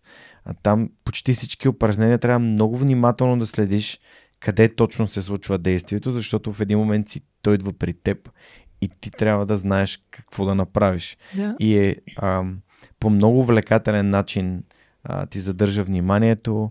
А, ние сме били, нали, на най-базовите неща, но съм се сми... така както съм се смял на, на импровизационен yeah. театър, отдавна не се бях смял. Супер разтоварващо ми действаше и се надявам а, да имаме в бъдеще възможност да продължим да, а, да продължим от там, където спряхме с Неда, и а, да, да се смеем повече и да научаваме инструменти, които да ни помагат да се справим в живота си, защото това е място, където не се притесняваш от нищо. Може да не можеш да пееш, но, но, но, но да, пееш. Но да пееш. А, и беше едно нещо, което наистина ми е откритието, може би, на, на миналата година, и го препоръчвам на хората да го пробват, за да, така, за да се отпуснат, за да живеят с по-малко страх, да са по- по-големи куражли, когато трябва да свършат нещо. А, тъй като в а, нямам нито един момент, в който някой казвам, не мога, срам ме или страх ме да го направя. Всички го правим, да. Всички се правим на, на абсолютно а, на, на, на идиоти там, когато трябва, когато се налага, когато упражнението е такова, но е супер, супер освобождаващо. Абсолютно. Мен ми се е случва м- доста често след работа има някакви събития, награди, а, отивам на някой конкурс, печелим нещо, супер формално съм облечена, рокля, токчета, и отивам в групата и трябва да се правя на кокошка и да крещя просто безразборно, и толкова много освобождава. Просто няма нещо, което толкова да ме откъсва от mm. цялата работа и напрежение. Много, много яко. А, из, излезе тук този импровизационен театър. Да. А, така че ти благодаря от сърце, че го сподели. А, преди малко те питах за подкастите, които слушаш, поради причината, че нашите приятели от а, HackSoft, които създават HackConf и Hack България курсовете, създадах собствен подкаст, в който помагат на други хора да се докоснат до знанията, които са събрали във връзка с създаването на една ай ти компания на английски. И ако вие си търсите начин да разберете как се развива една ай ти компания, а, искате да го чуете от хора, които са малка, до трийсет и пет човека са в момента. а, HackSoft, а, малка компания, но успешна, работеща на световния пазар с а, различни компании. И слушайте техния подкаст. Hackcast се казва и се намира в каналите на HackSoft в YouTube и, разбира се, в Spotify и в всички платформи, в които слушате подкасти. Ам, благодарим, че ни подкрепят също и те. Сега, Yotpo. Значи, Yotpo са много яки. А, ние с тях вече две години работим и хората в техния екип могат да ми задават въпроси. При тях винаги има храна в техния офис. Та, а, въпроса от тях е: а как се оптимизира а, храната за изхвърляне в офиси, защото все по-модерно е и спрямо, нали, ай ти компаниите и тези бизнеси, те имат а, много храна, която се държи в офиса. Един вид всичко е на разположение, за да, да е по хората да се чувстват обгрижени. Та, как се оптимизира а, храна в офиса? Имаш ли някакви съвети, които би им дала? О, да, много хубави въпроси и се радвам, че го задават. Ние всъщност от една година насам правим кетеринг точно за фирмени събития. Единият вариант е да се поръча точно колкото хора има, но mm. в случая като техния, в който винаги има храна, а, правя препратката към кетеринга, защото ние се научихме, че винаги остава храна и е много глупаво, ако ние сме платформа, която се бори с разхищението и правим Zero Waste Catering, да се изхвърли храна, и винаги оставяме кутийки. До кетеринга просто едни кутийки, в които хората си слагат храната, след като не се изяла, и просто си я прибират за вкъщи да си я хапнат вечерта или на следващия ден. Това работи. Много се радват самите хора и буквално няма нищо, което да се изхвърля. Ако това е възможно, смятам, че могат по този начин да си оптимизират food waste-а. Друго нещо е фризера. А, със сигурност фризера удължава много-много живота на храната, отворена, неотворена, пакетирана, буквално всякакви готвения с тя, сосове, мляко, всичко може да се замрази и до няколко седмици да е абсолютно окей като качества. Така че това е нещо, което аз и вкъщи използвам. И в нашия офис също замразяваме изключително много неща. И другия вариант да се преизготви с а, някакви продукти, да се създаде някаква мишмаш рецепта, която изчиства целия хладилник. Да, супер. Да. Това е много готин отговор. Благодарим за страхотния въпрос. Знаете, Yotpo са продуктова компания, която раз, разработва софтуер за сервис решение за e-commerce търговци от ранга на IKEA, Patagonia, GoPro. Пожелавам някой ден Foodobox да работи с, с, с Yotpo. А, благодарим за това, че ни подкрепят и ако искате да може да задавате въпроси на моите гости, разгледайте отворените позиции в сайта на Yotpo. Добре. Ам... Минахме през някои от най-важните неща, които аз си бях отбелязал, именно да, да, да разгледаме и активатора, да разгледаме и а, книгите и въпросите, разбира се, на гостите. А, ти ми каза и как попадна на, как си попадна му на свръхчовека и каза Зарко. Зарко беше ментор и на нашия. Супер. Става въпрос за Белизар ментор. Маринов, най-добрият ментор а, от Илеван. А, има ли, защото на, наскоро представях една книга, има ли въпроси? Uh, хората винаги имат въпроси към това, кога нещо не се е получило, кога нещо се е провалило, кога нещо е било много трудно. Има ли някакви много големи трудности по пътя, на които ти си взела важни решения? Като, например, това с uh, кофаундър, с който се е наложило да се разделите. Да. Ами, ако има много неща, които не mm. са работили и продължават да не работят, преди да решим да спрем да правим нещо, което не работи, вземем обратна връзка. Правим анкети, mm. говорим си с хората, пишем си с хората на живи събития. Този контакт с крайни потребители е изключителен, защото те успяват да ти кажат искрено мнение, без а, да са ти някакви близки и да се страхуват, че това ще обиди. Така че, ако може да се поправи, питаме за обратна връзка. Например, една голяма грешка, която в началото допуснахме. Аз си мечтаях, нали, Foodobox сега ще стане лидера в България, няма да изолираме никой град, независимо дали е по-малък или по-голям. И съответно в първата си една година, горе-долу на деветия месец, бяхме стъпили в единайсет града. А, подстъпили, разбира се, в някои града имахме по два, три, четири обекта, нищо сериозно, но бяха единайсет града. И това беше тежка глупост, защото просто нямаше никакъв смисъл да имаш предлагане от две заведения. Никой в града от крайните потребители да не знае за Foodobox. Заведението да се разочарова, че услугата не работи. А, единия крайен потребител, който евентуално ще е чул за Foodobox, да се разочарова, че има само две заведения. И тотално това е некачествено завъртян маркетплейс. И скейлдаунахме и в момента сме само в тези три града в България, в които вярваме, че А, можем да се развиваме, така че да балансираме supply и demand. А, дори в София пуснахме анкета до активните си потребители да видим в кои точно квартали и райони на града искат да има обекти, къде живеят, къде работят. И това ни помогна да се фокусираме само върху тези пет квартала, които всъщност са най-търсените. И да не си мислим ние какво би си помислил потребителя, да го попитаме и да ни каже всъщност къде му е болката, какво си мисли, какво можем да направим, за да се подобри. Така че това е нещо, което в движение научихме. Това е много готин урок. Спомням си Иван Александров от ИБЕГ, като разказваше за това, че всъщност те имат, мисля, че три града, София, Пловдив и Банско. А, най- най-вероятно това пак е на базата на, някакво, на някакви данни, на които а, взимаш това решение. А, има ли някакви, някаква информация, на която ти се позоваваш, когато взимаш такъв тип решение? Тоест, освен обратната връзка от потребителите, а, прино гледате ли транзакции, в смисъл, когато имаш информация на реално случващи се неща, имаш по-добра възможност за взимане на решения. Да. А, със сигурност следим а, всички м, директни или индиректни конкуренти. Има сайтове, които ти дават доста а, инсайт информация mm. за ползваемостта на техните платформи, като например data точка ей ай, платформа, в която можеш да видиш м, с доста голяма точност и акуратност колко са активните потребители на дадена платформа, кога, в кои месеци, колко mm. са всички потребители.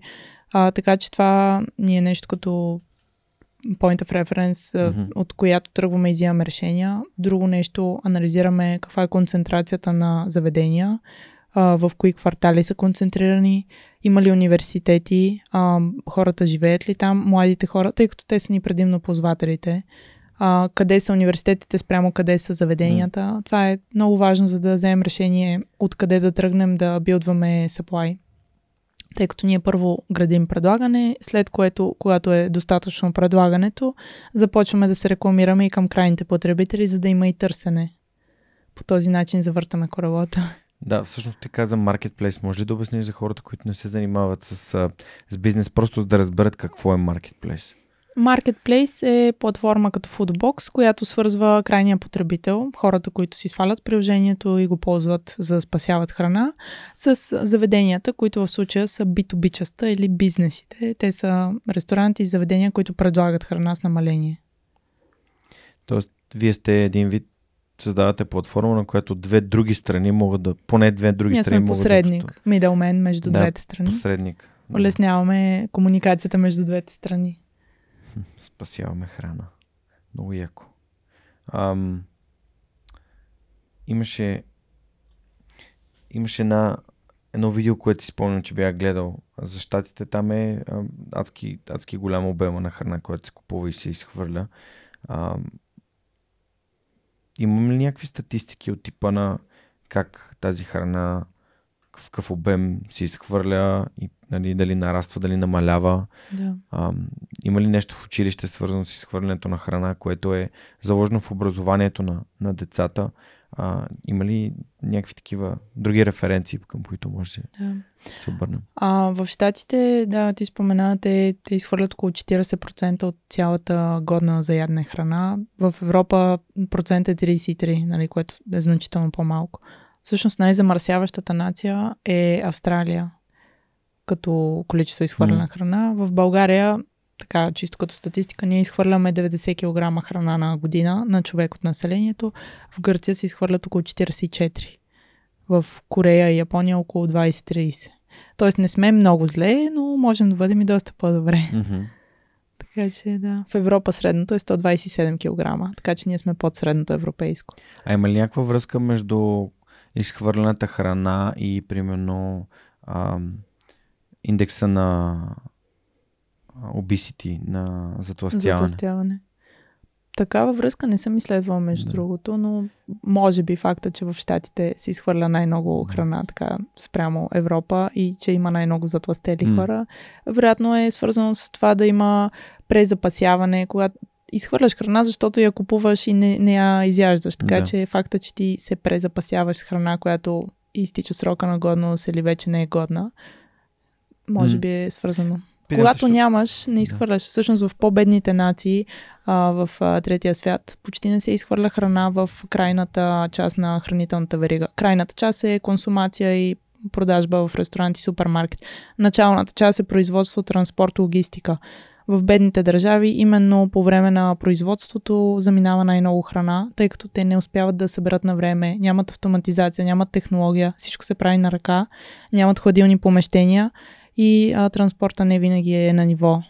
Така че има взаимовръзка между бедни mm. нации и mm. богати нации. Питахте, защото сетих за този епизод на Джо Роган с Йон Ми Парк, една а, дама, която избяга от Северна Корея и тя, тя, тя обясняваше, че най-скъпото нещо, най-големия лукс в а, Северна Корея да ядеш яйце, а, което а, в това време, примерно Джо Роган каза, ми да, ние сме нация, която над петдесет процента от хората са а, с затлъстяване.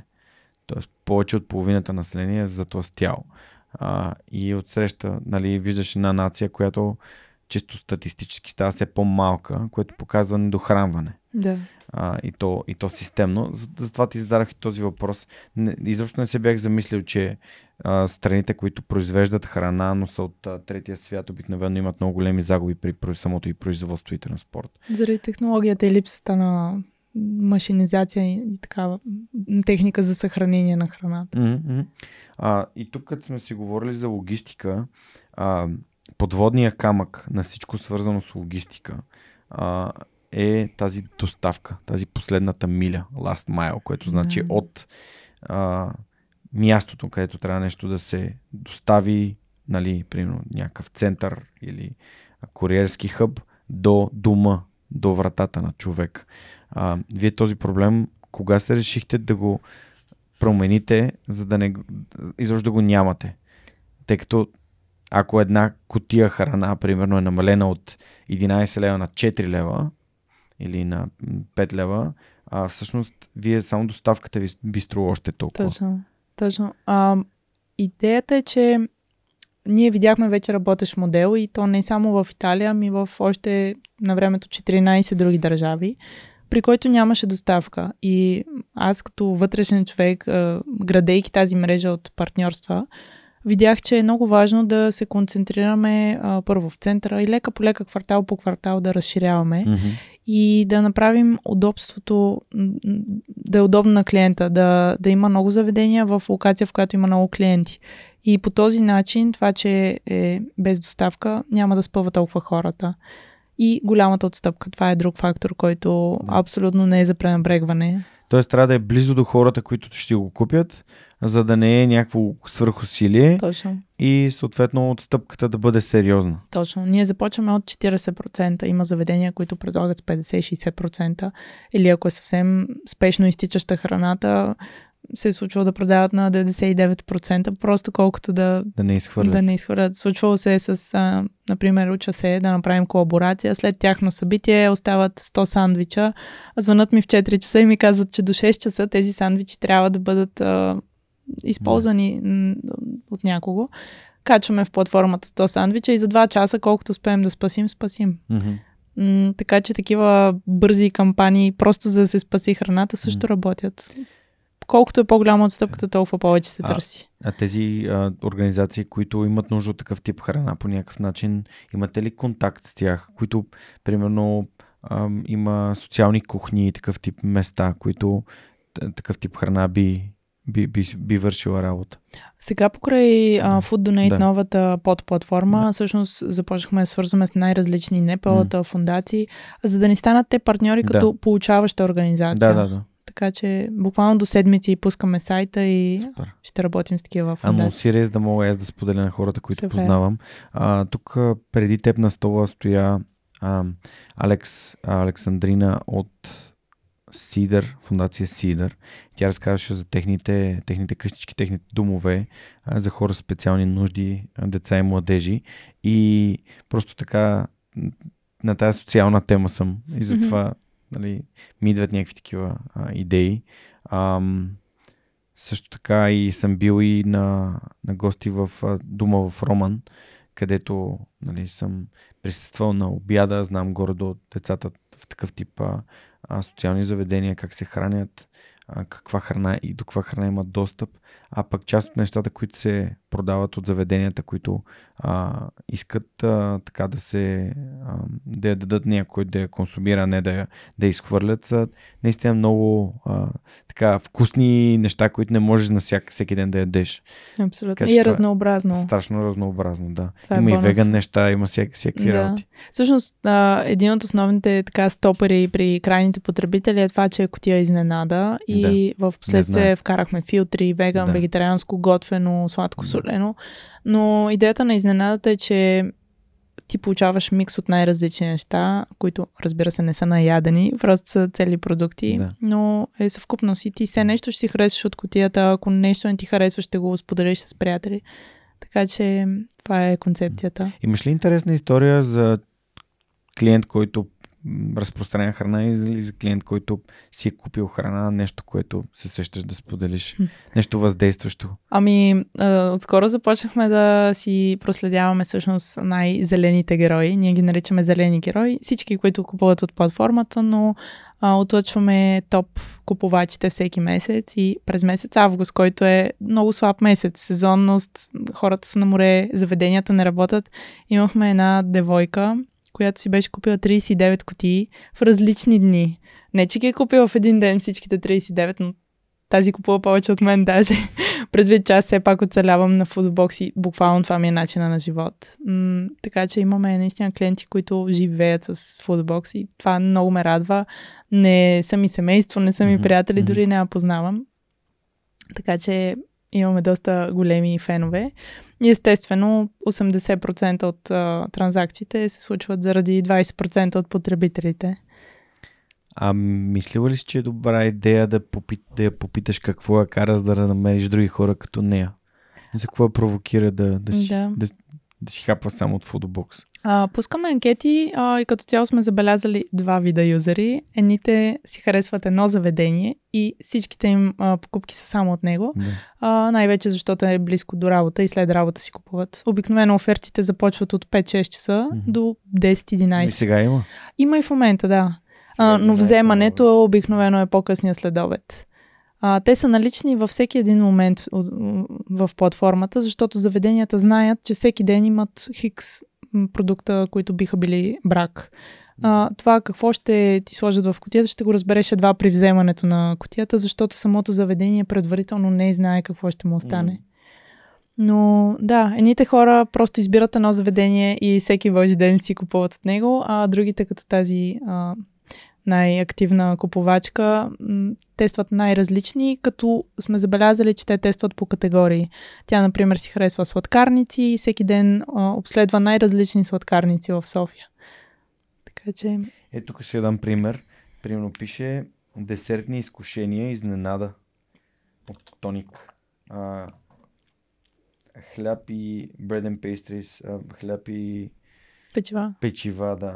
Търсех думата. От четири и половина до шест. Тоест, между четири, след четири и половина мога да отида да си взема Точно. Тази кутия. Да. И я плащам тук директно през приложението. В момента се плаща на място. А, а, okay. Когато стартирахме, взехме решение, че а, в България е по-добре да заложим на кешово, т.е. да няма вкарване на карта, mm-hmm. защото говорихме с доставчиците на храна, като а, Takeaway и mm-hmm. Food Panda. Те казаха, че девет от десет плащанки стават на място, когато куриера достави храната.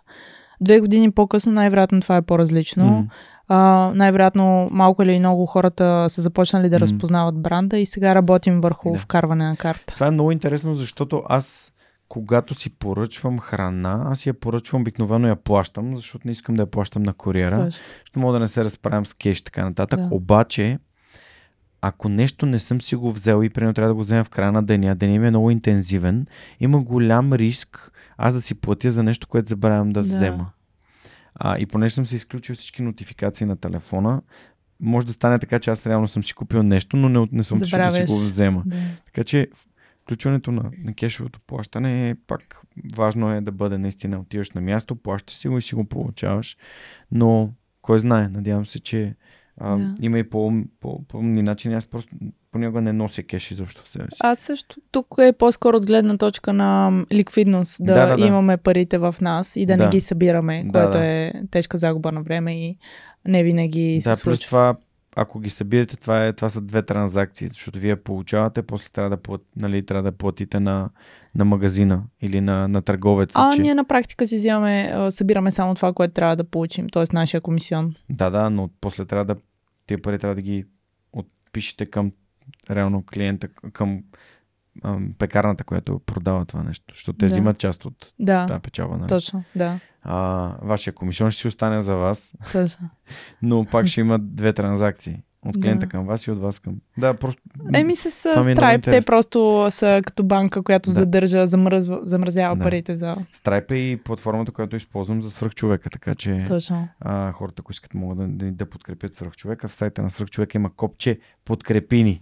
Много хора ми казаха, абе, винаги съм се чудил как става това. В сайта на свръхчовека има бутон, оранжев бутон, пише подкрепи ни и в него може да направите малко дарение от сърце или еднократно. И съответно да станете част от общността на свръхчовек, където е и Джейн.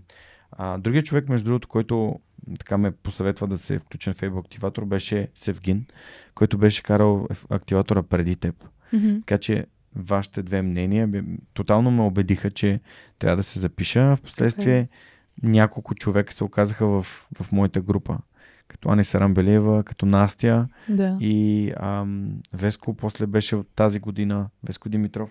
Няколко много яки човека и нови приятели си намерих там, страхотни хора. Ам, добре, а, след Able Activator, след като започна стартъпа да работи, има ли някакви неща, които... Не, ти сега каза, че сега записвате финанси, но има някакви програми или други акселератори или някакви други... Ам, начини да трупате знания и умения, докато го развие този бизнес, или по-добре човек да се посети и да, а, да го развива бизнеса, макар и с проби и грешки, просто да, на, на полето? Не знам кое е по-добре, а, но ние сме записвали няколко акселератора, откакто mm. Foodobox го има. А, след Able се записахме в а, един международен румънски акселератор, mm. който се казва Rubik Hub. Между другото, много го препоръчвам. А, безплатен е за източноевропейски стартъпи. Mm. Провежда се в Пятренеамц, което е близо до Молдова. Имат си един страшно готин coworking space, в който канят най- различни ментори и лектори. И те ни отключиха вратите към Румъния. Да кажем, те са Able-а на Румъния, ако мога така да го нарека, а, тъй като след това а, имаше финален демо-дей в Букурещ на огромна сцена с министър-председателя, което беше нещо огромно. Да. Първото ни международно пичване. След това записахме друг акселератор, който е специфичен за хорека бизнеси, отново в Румъния. Food and Beverage Accelerator се казва. Там имаше скромна такса, но пък се свързваш с а, хора от индустрията, собственици на бизнеси, а, най-успешните румънски предприемачи са ти ментори, работиш отново с тях. Така че по-скоро се насочваме към международни. А, опитахме в Endeavor, но за съжаление ще пробваме чак до година отново. А, други програми, така, от които съм се възползвала и съм много доволна, са Mentor the Young, например. А, там всъщност изкарах три сезона като менти. Като и, менти. Да, м- с най-различни хора работихме. Даже последния, първият ми ментор в момента ни е оперативен менеджер. Wow. Да, ние след това продължихме да поддържаме контакт. А, изключително често си общувахме, и тъй като той е силен с процесите а, и възникна нуждата от това да изградим процеси в Foodobox, когато нямаше такива. Общо взето той влезе. От тогава насам се убеждавам колко е важно да има процеси и всичко да е уеднаквено, да няма място за грешка, или ако има грешка, тя да е в процеса, не в хората. М- тъй като преди бях на мнение, че sales е нещо, което е soft skill, всеки трябва да има свобода, да, да се изразява, да комуникира, но все пак трябва да има една рамка и е доста важно. Особено когато онбордваме нови хора в екипа, разрастваме се, интернационализираме се. Добре, тук ми възникна един много интересен въпрос. А, защо човек, който има собствен бизнес, би се записал в Mentor the Young като менти, т.е. търсещ ментор? Защото, нали, много хора бих, бих си казали, ми аз имам бизнес, аз съм успешен, аз знам как се правят нещата. Затова ти задам този въпрос. Аз не смятам, че знам как се правят нещата и че съм успешна. А, напротив, ние градим нещо, много грешим, много бавно се случват нещата. Може би, ако сега стартирам втори бизнес, а, няма да повторя същите грешки. Ще има нови грешки. Така че да си успешен, има много време докато станем успешни. Най-малкото да си изкараме бизнеса на break-even и да започнем да си генерираме приходи, които да са повече от разходите. А, аз, аз съм на двайсет и пет, така че имам много какво да уча. Има хора, на които се чувствам уверена, че мога да дам съвети и да не ги заблудя. Правя го, но те са много специфични за неща, през които аз съм минала и гарантирам, че а, са така и че работят. Като, например, препоръки към кого да се обърнат, mm. през коя програма да минат. Но има много сфери, в които съм абсолютно боса и те първа предстои. Например, едно от новите неща, които сега съм хванала е... А, Google Analytics курс в SoftUni, а, тъй като за мен това да разчиташ на данни и да взимаш решения заради някакви данни и цифри е супер важно, а не просто на gut feeling и на чувства.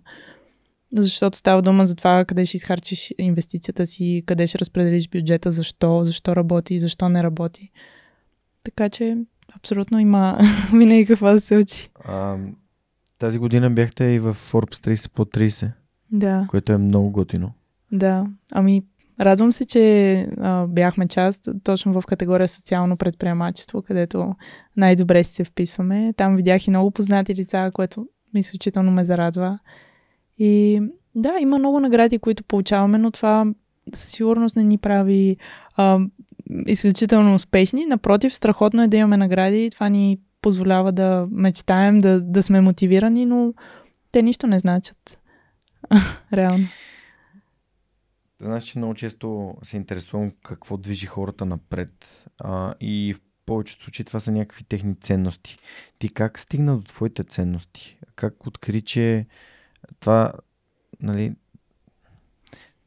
по какъв начин стигна до, до храната, като защо е ценно за теб да я, да. Да я запазиш, а, така че да не се изхвърля?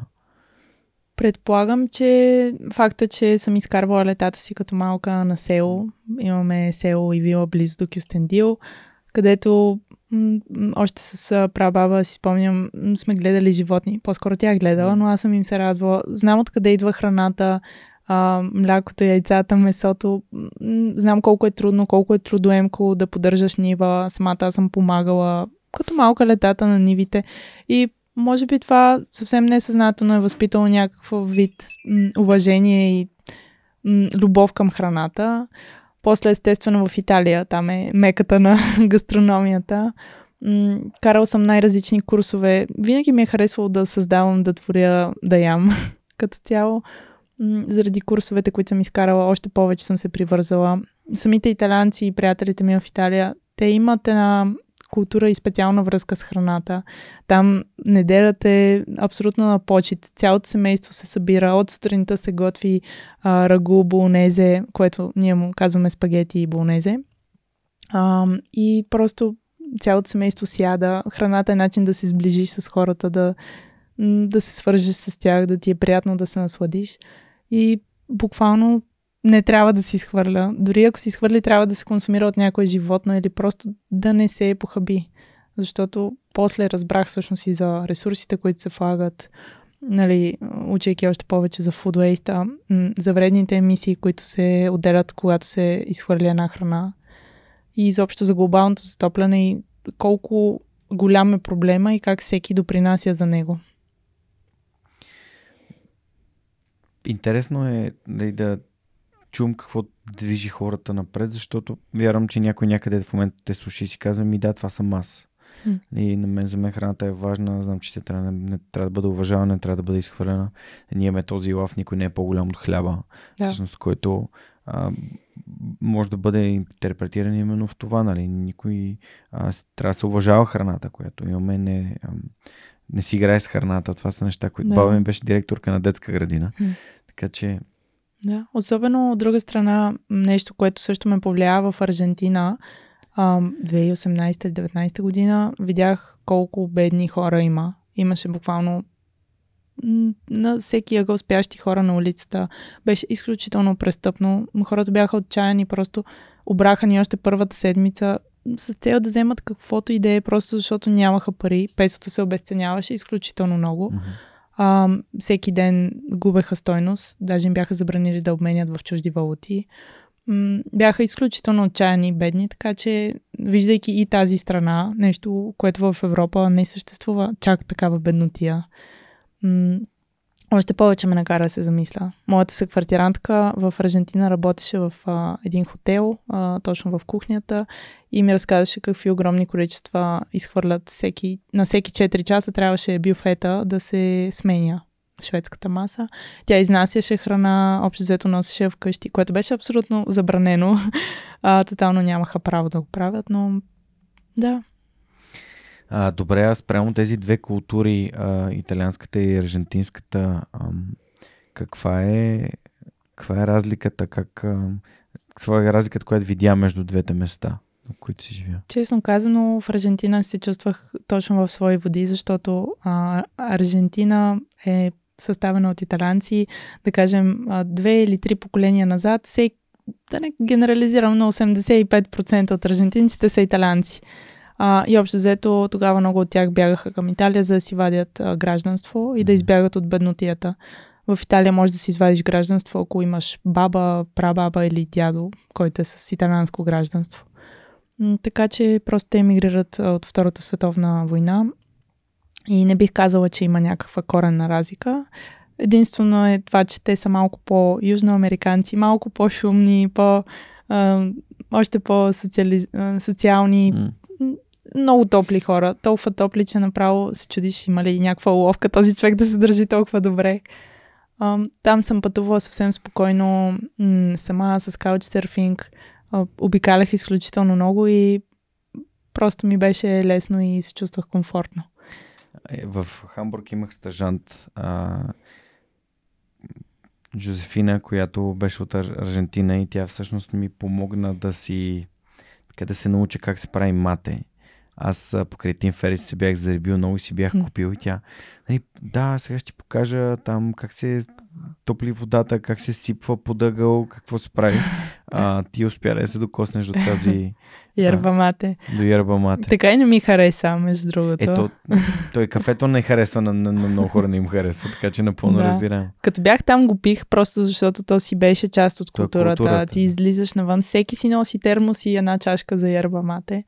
М- спрях да го пия, след като се прибрах в Европа, но беше много интересно и м- тамошната кухня, емпанадите, Uh, алфа хоре с едни сладкищета с um, доуседелече, което е нещо mm-hmm. като кондензирано, карамелизирано мляко. Mm, така че да, много обичам да изследвам култури чрез храната. Yes. И, да, и да се консумира, и да се готви. До Оги Василев, който най-вероятно ти е водил лекция в да. Активатора, като дойде тук, каза една сентенция на испански, която не мога да повторя на испански, но мога да я повторя на български, че пътуването премахва глупостта. С какво пътуването е обогатило твоя живот и това, че говориш колко чужди езика? Ами, италиански, испански, английски. Три. А, ти yeah. е помогнало да, да, да не, не знам, да, да бъдеш по-щастлив в живота си и да, да отвориш свет, погледа си към, към yeah. различните цивилизации и култури. Ами, с това, че най-малкото ме отваря към другите хора, спирам или поне се боря да спра да имам предразсъдъци. Виждам историята на всеки човек. Виждам различните проблеми на, на различните нации, защото преди да отида в Аржентина, не се бях замисляла, че а, е дадено, че взимам за даденост това, че се чувствам спокойна и че мога да ходя вечер сама по улицата, безопасно. Докато там не ни обраха първата седмица. И то с оръжия. С оръжия, добре. Имаше така наречените моточурос, това са обирджи на мотори. мотори.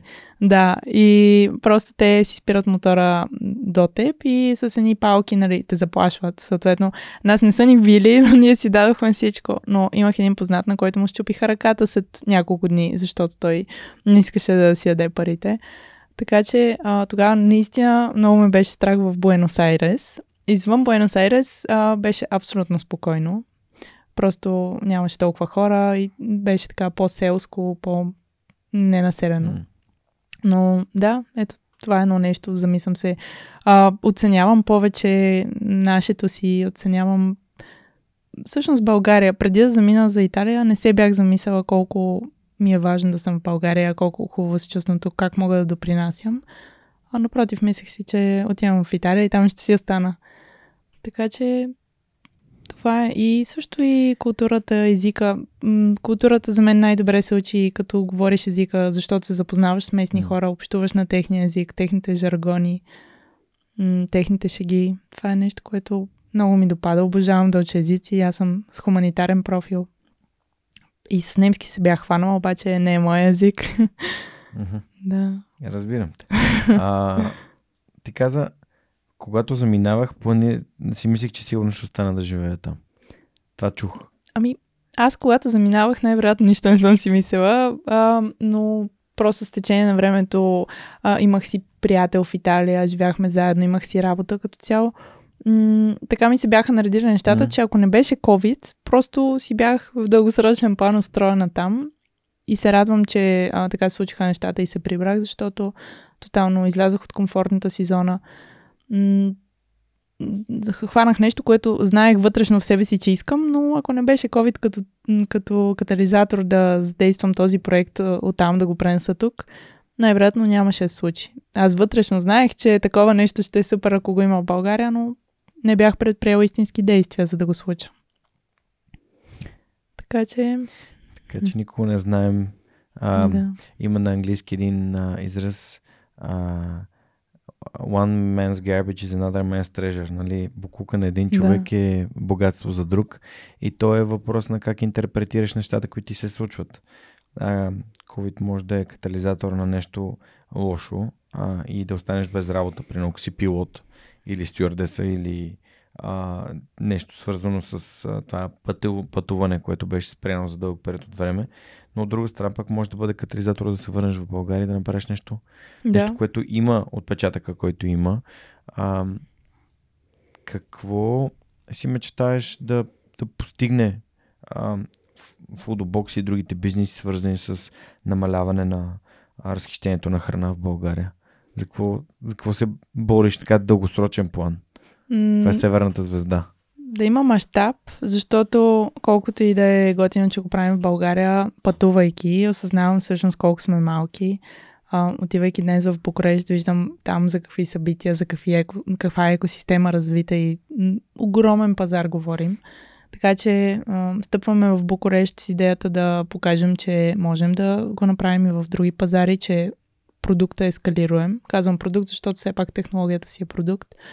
М- има много празни полета в Източна Европа, където абсолютно можем да стъпим и да се докажем.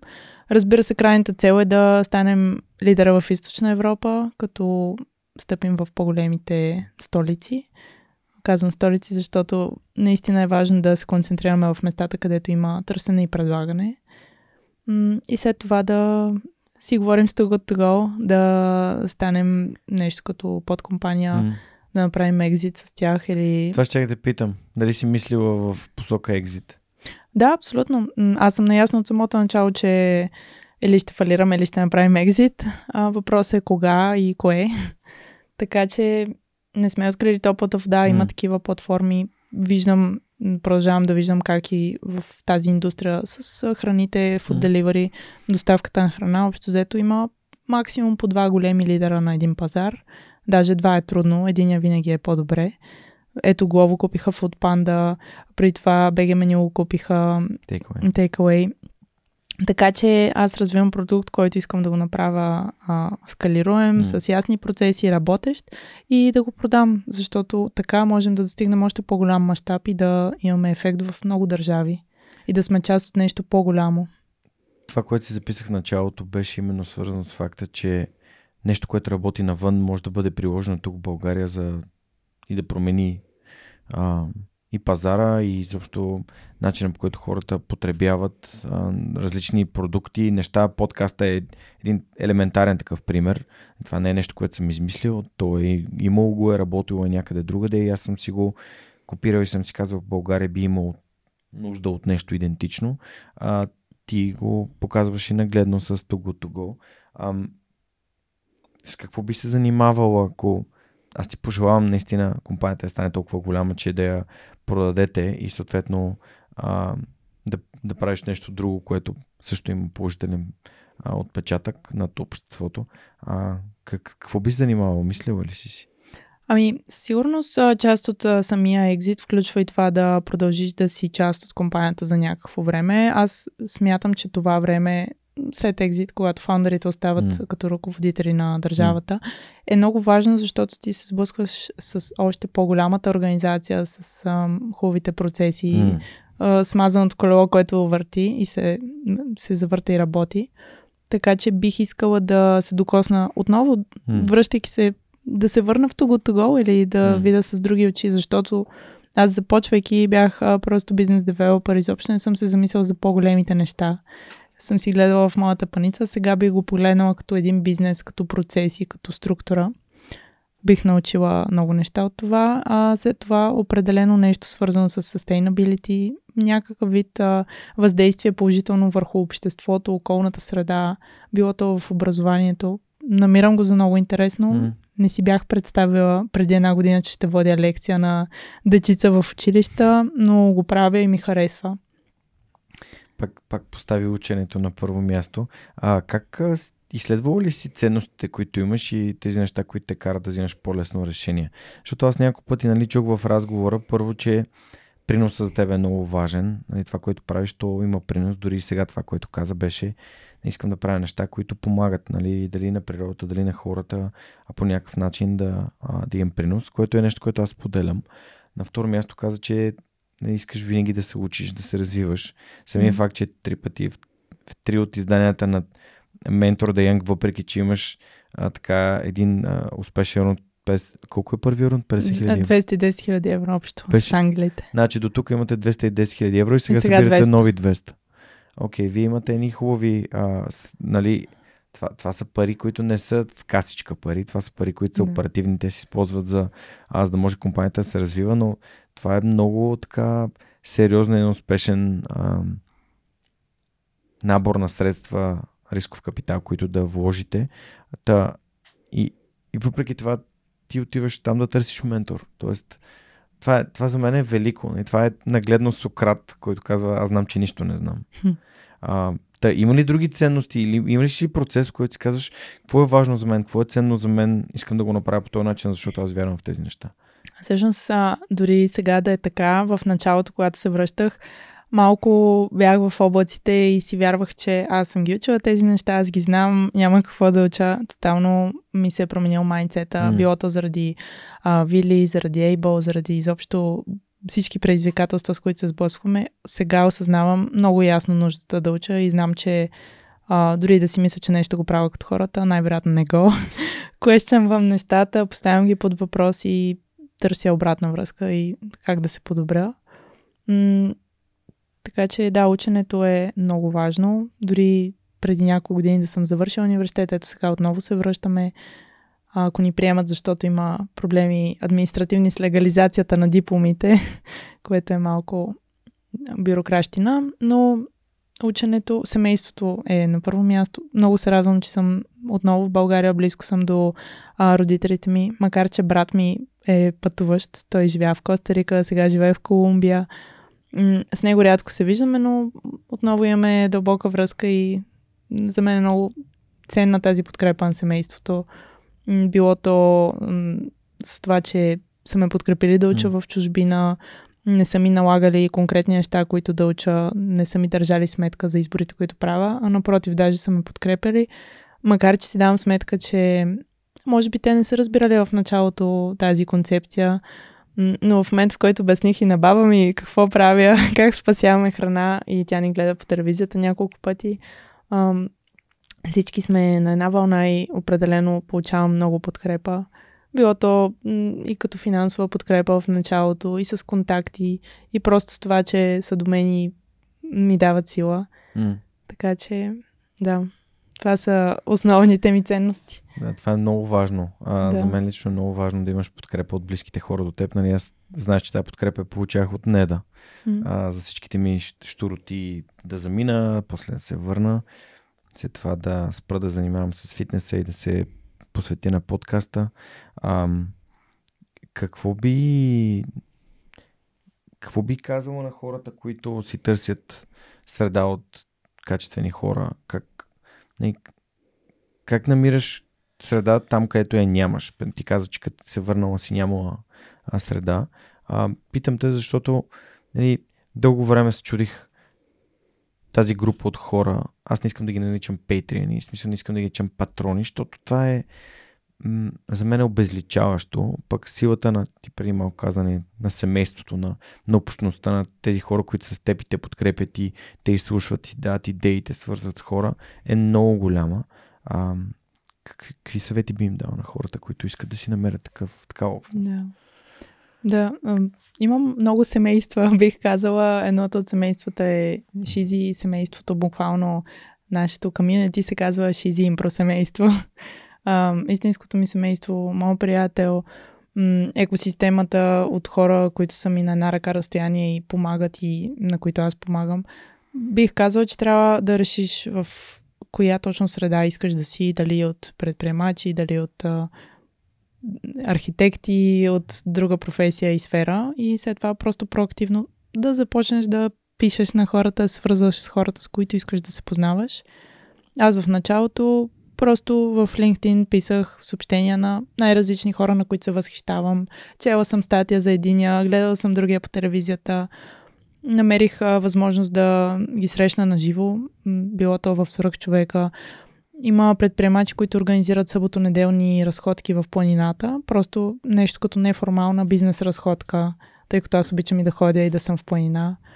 М- Общо взето всички събития, на които се раздават иновативни награди, на които има гост-лектори, перфектен начин да нетворкваш с хората.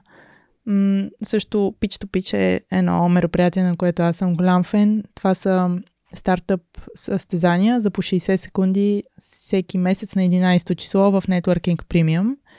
А, организира ги Емил Шекерджийски и всъщност ние а, станахме победители миналата година в това състезание, но м- изпечелихме екскурзия в Израел, което беше феноменално, но обществото от стартъпари и предприемачи и инвеститори там е незаменимо. Mm.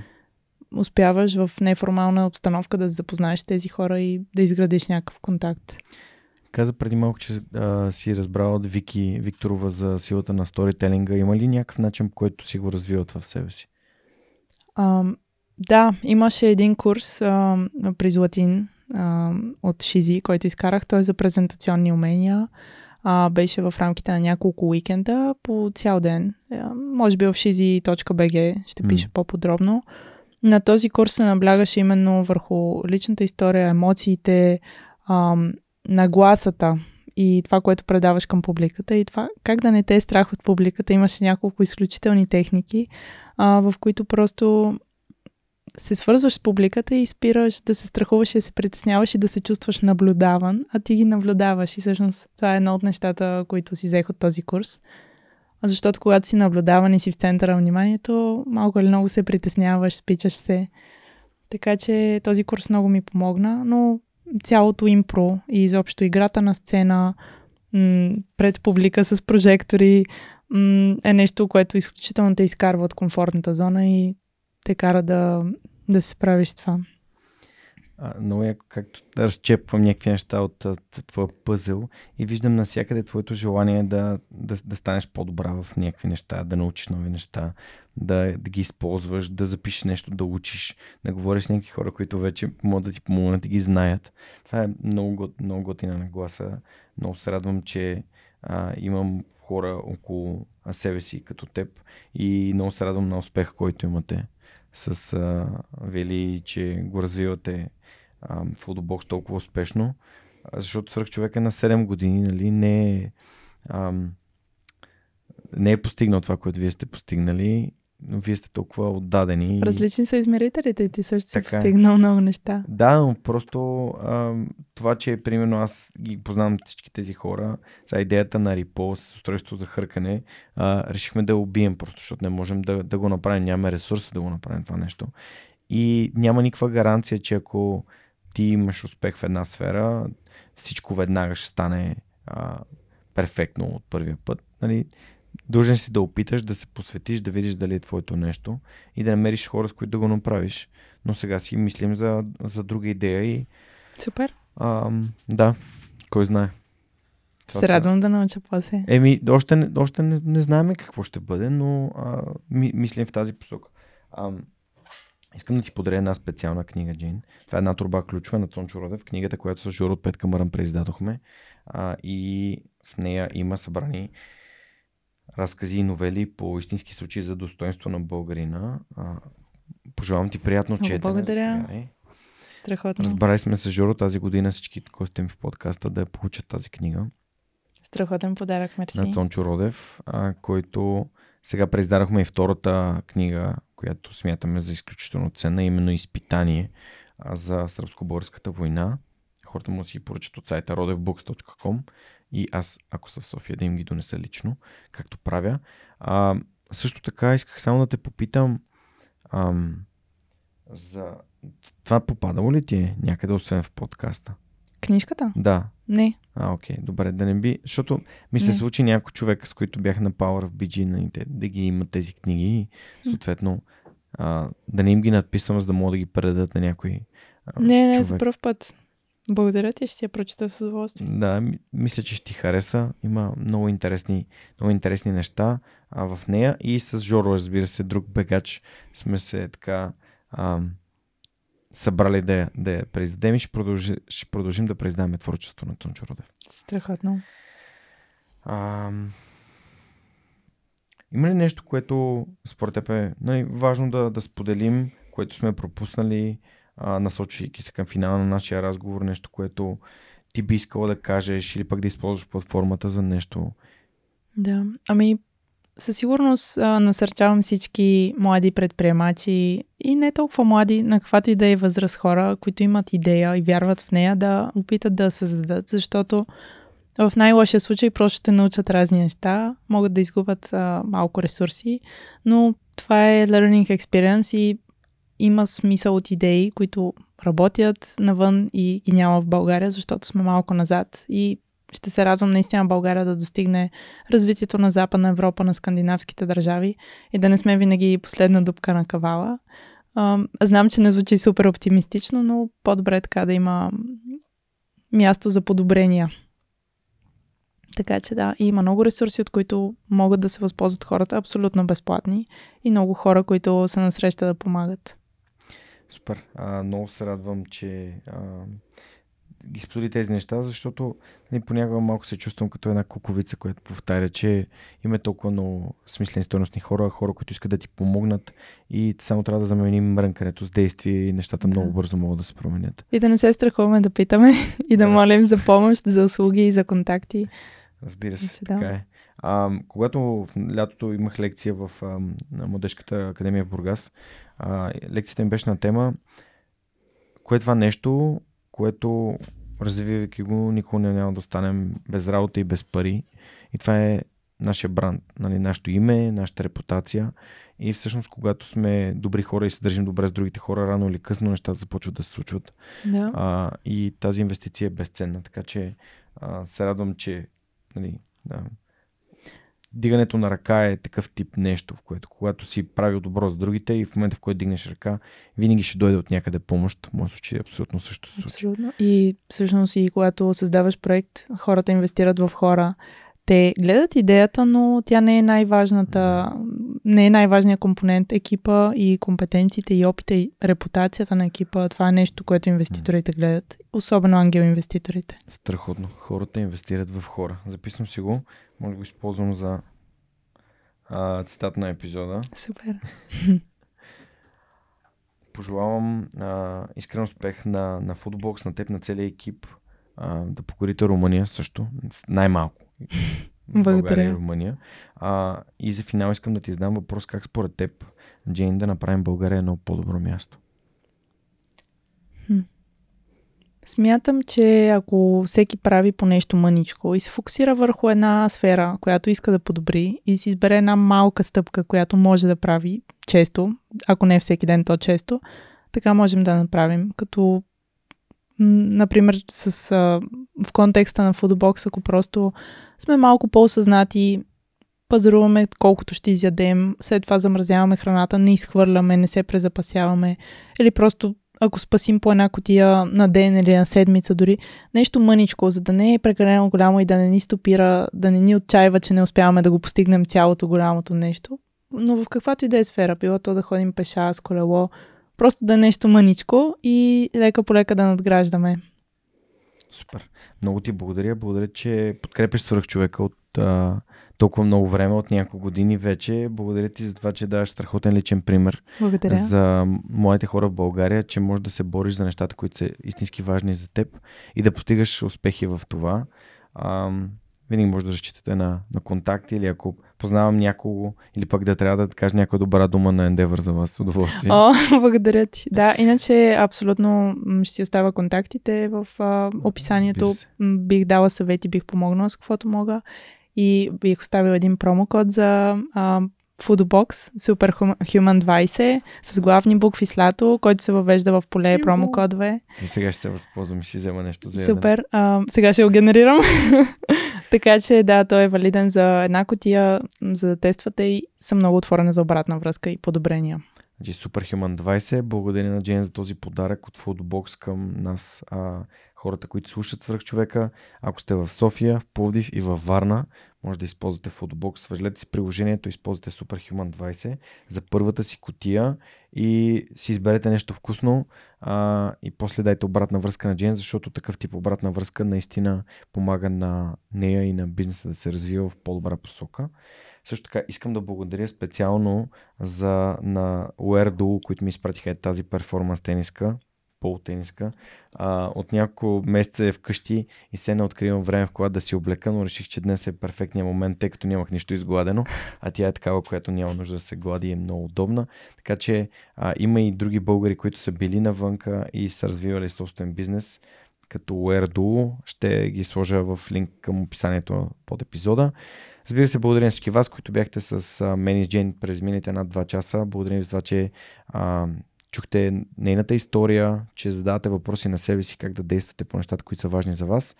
Знаете как да ни подкрепите, просто поделете това съдържание, а, коментирайте, ако искате нещо да ни кажете, или пък просто отидете в сайта на Свръхчовека, натиснете бутона на подкрепи и станете част от общността на подкаста. Това беше всичко от нас за този вторник. Ще се видим отново следващия вторник в любимата платформа за слушане и гледане на Свръхчовека с Георгинов, където ние ще разказваме още истории, които вдъхновяват. Чао, чао!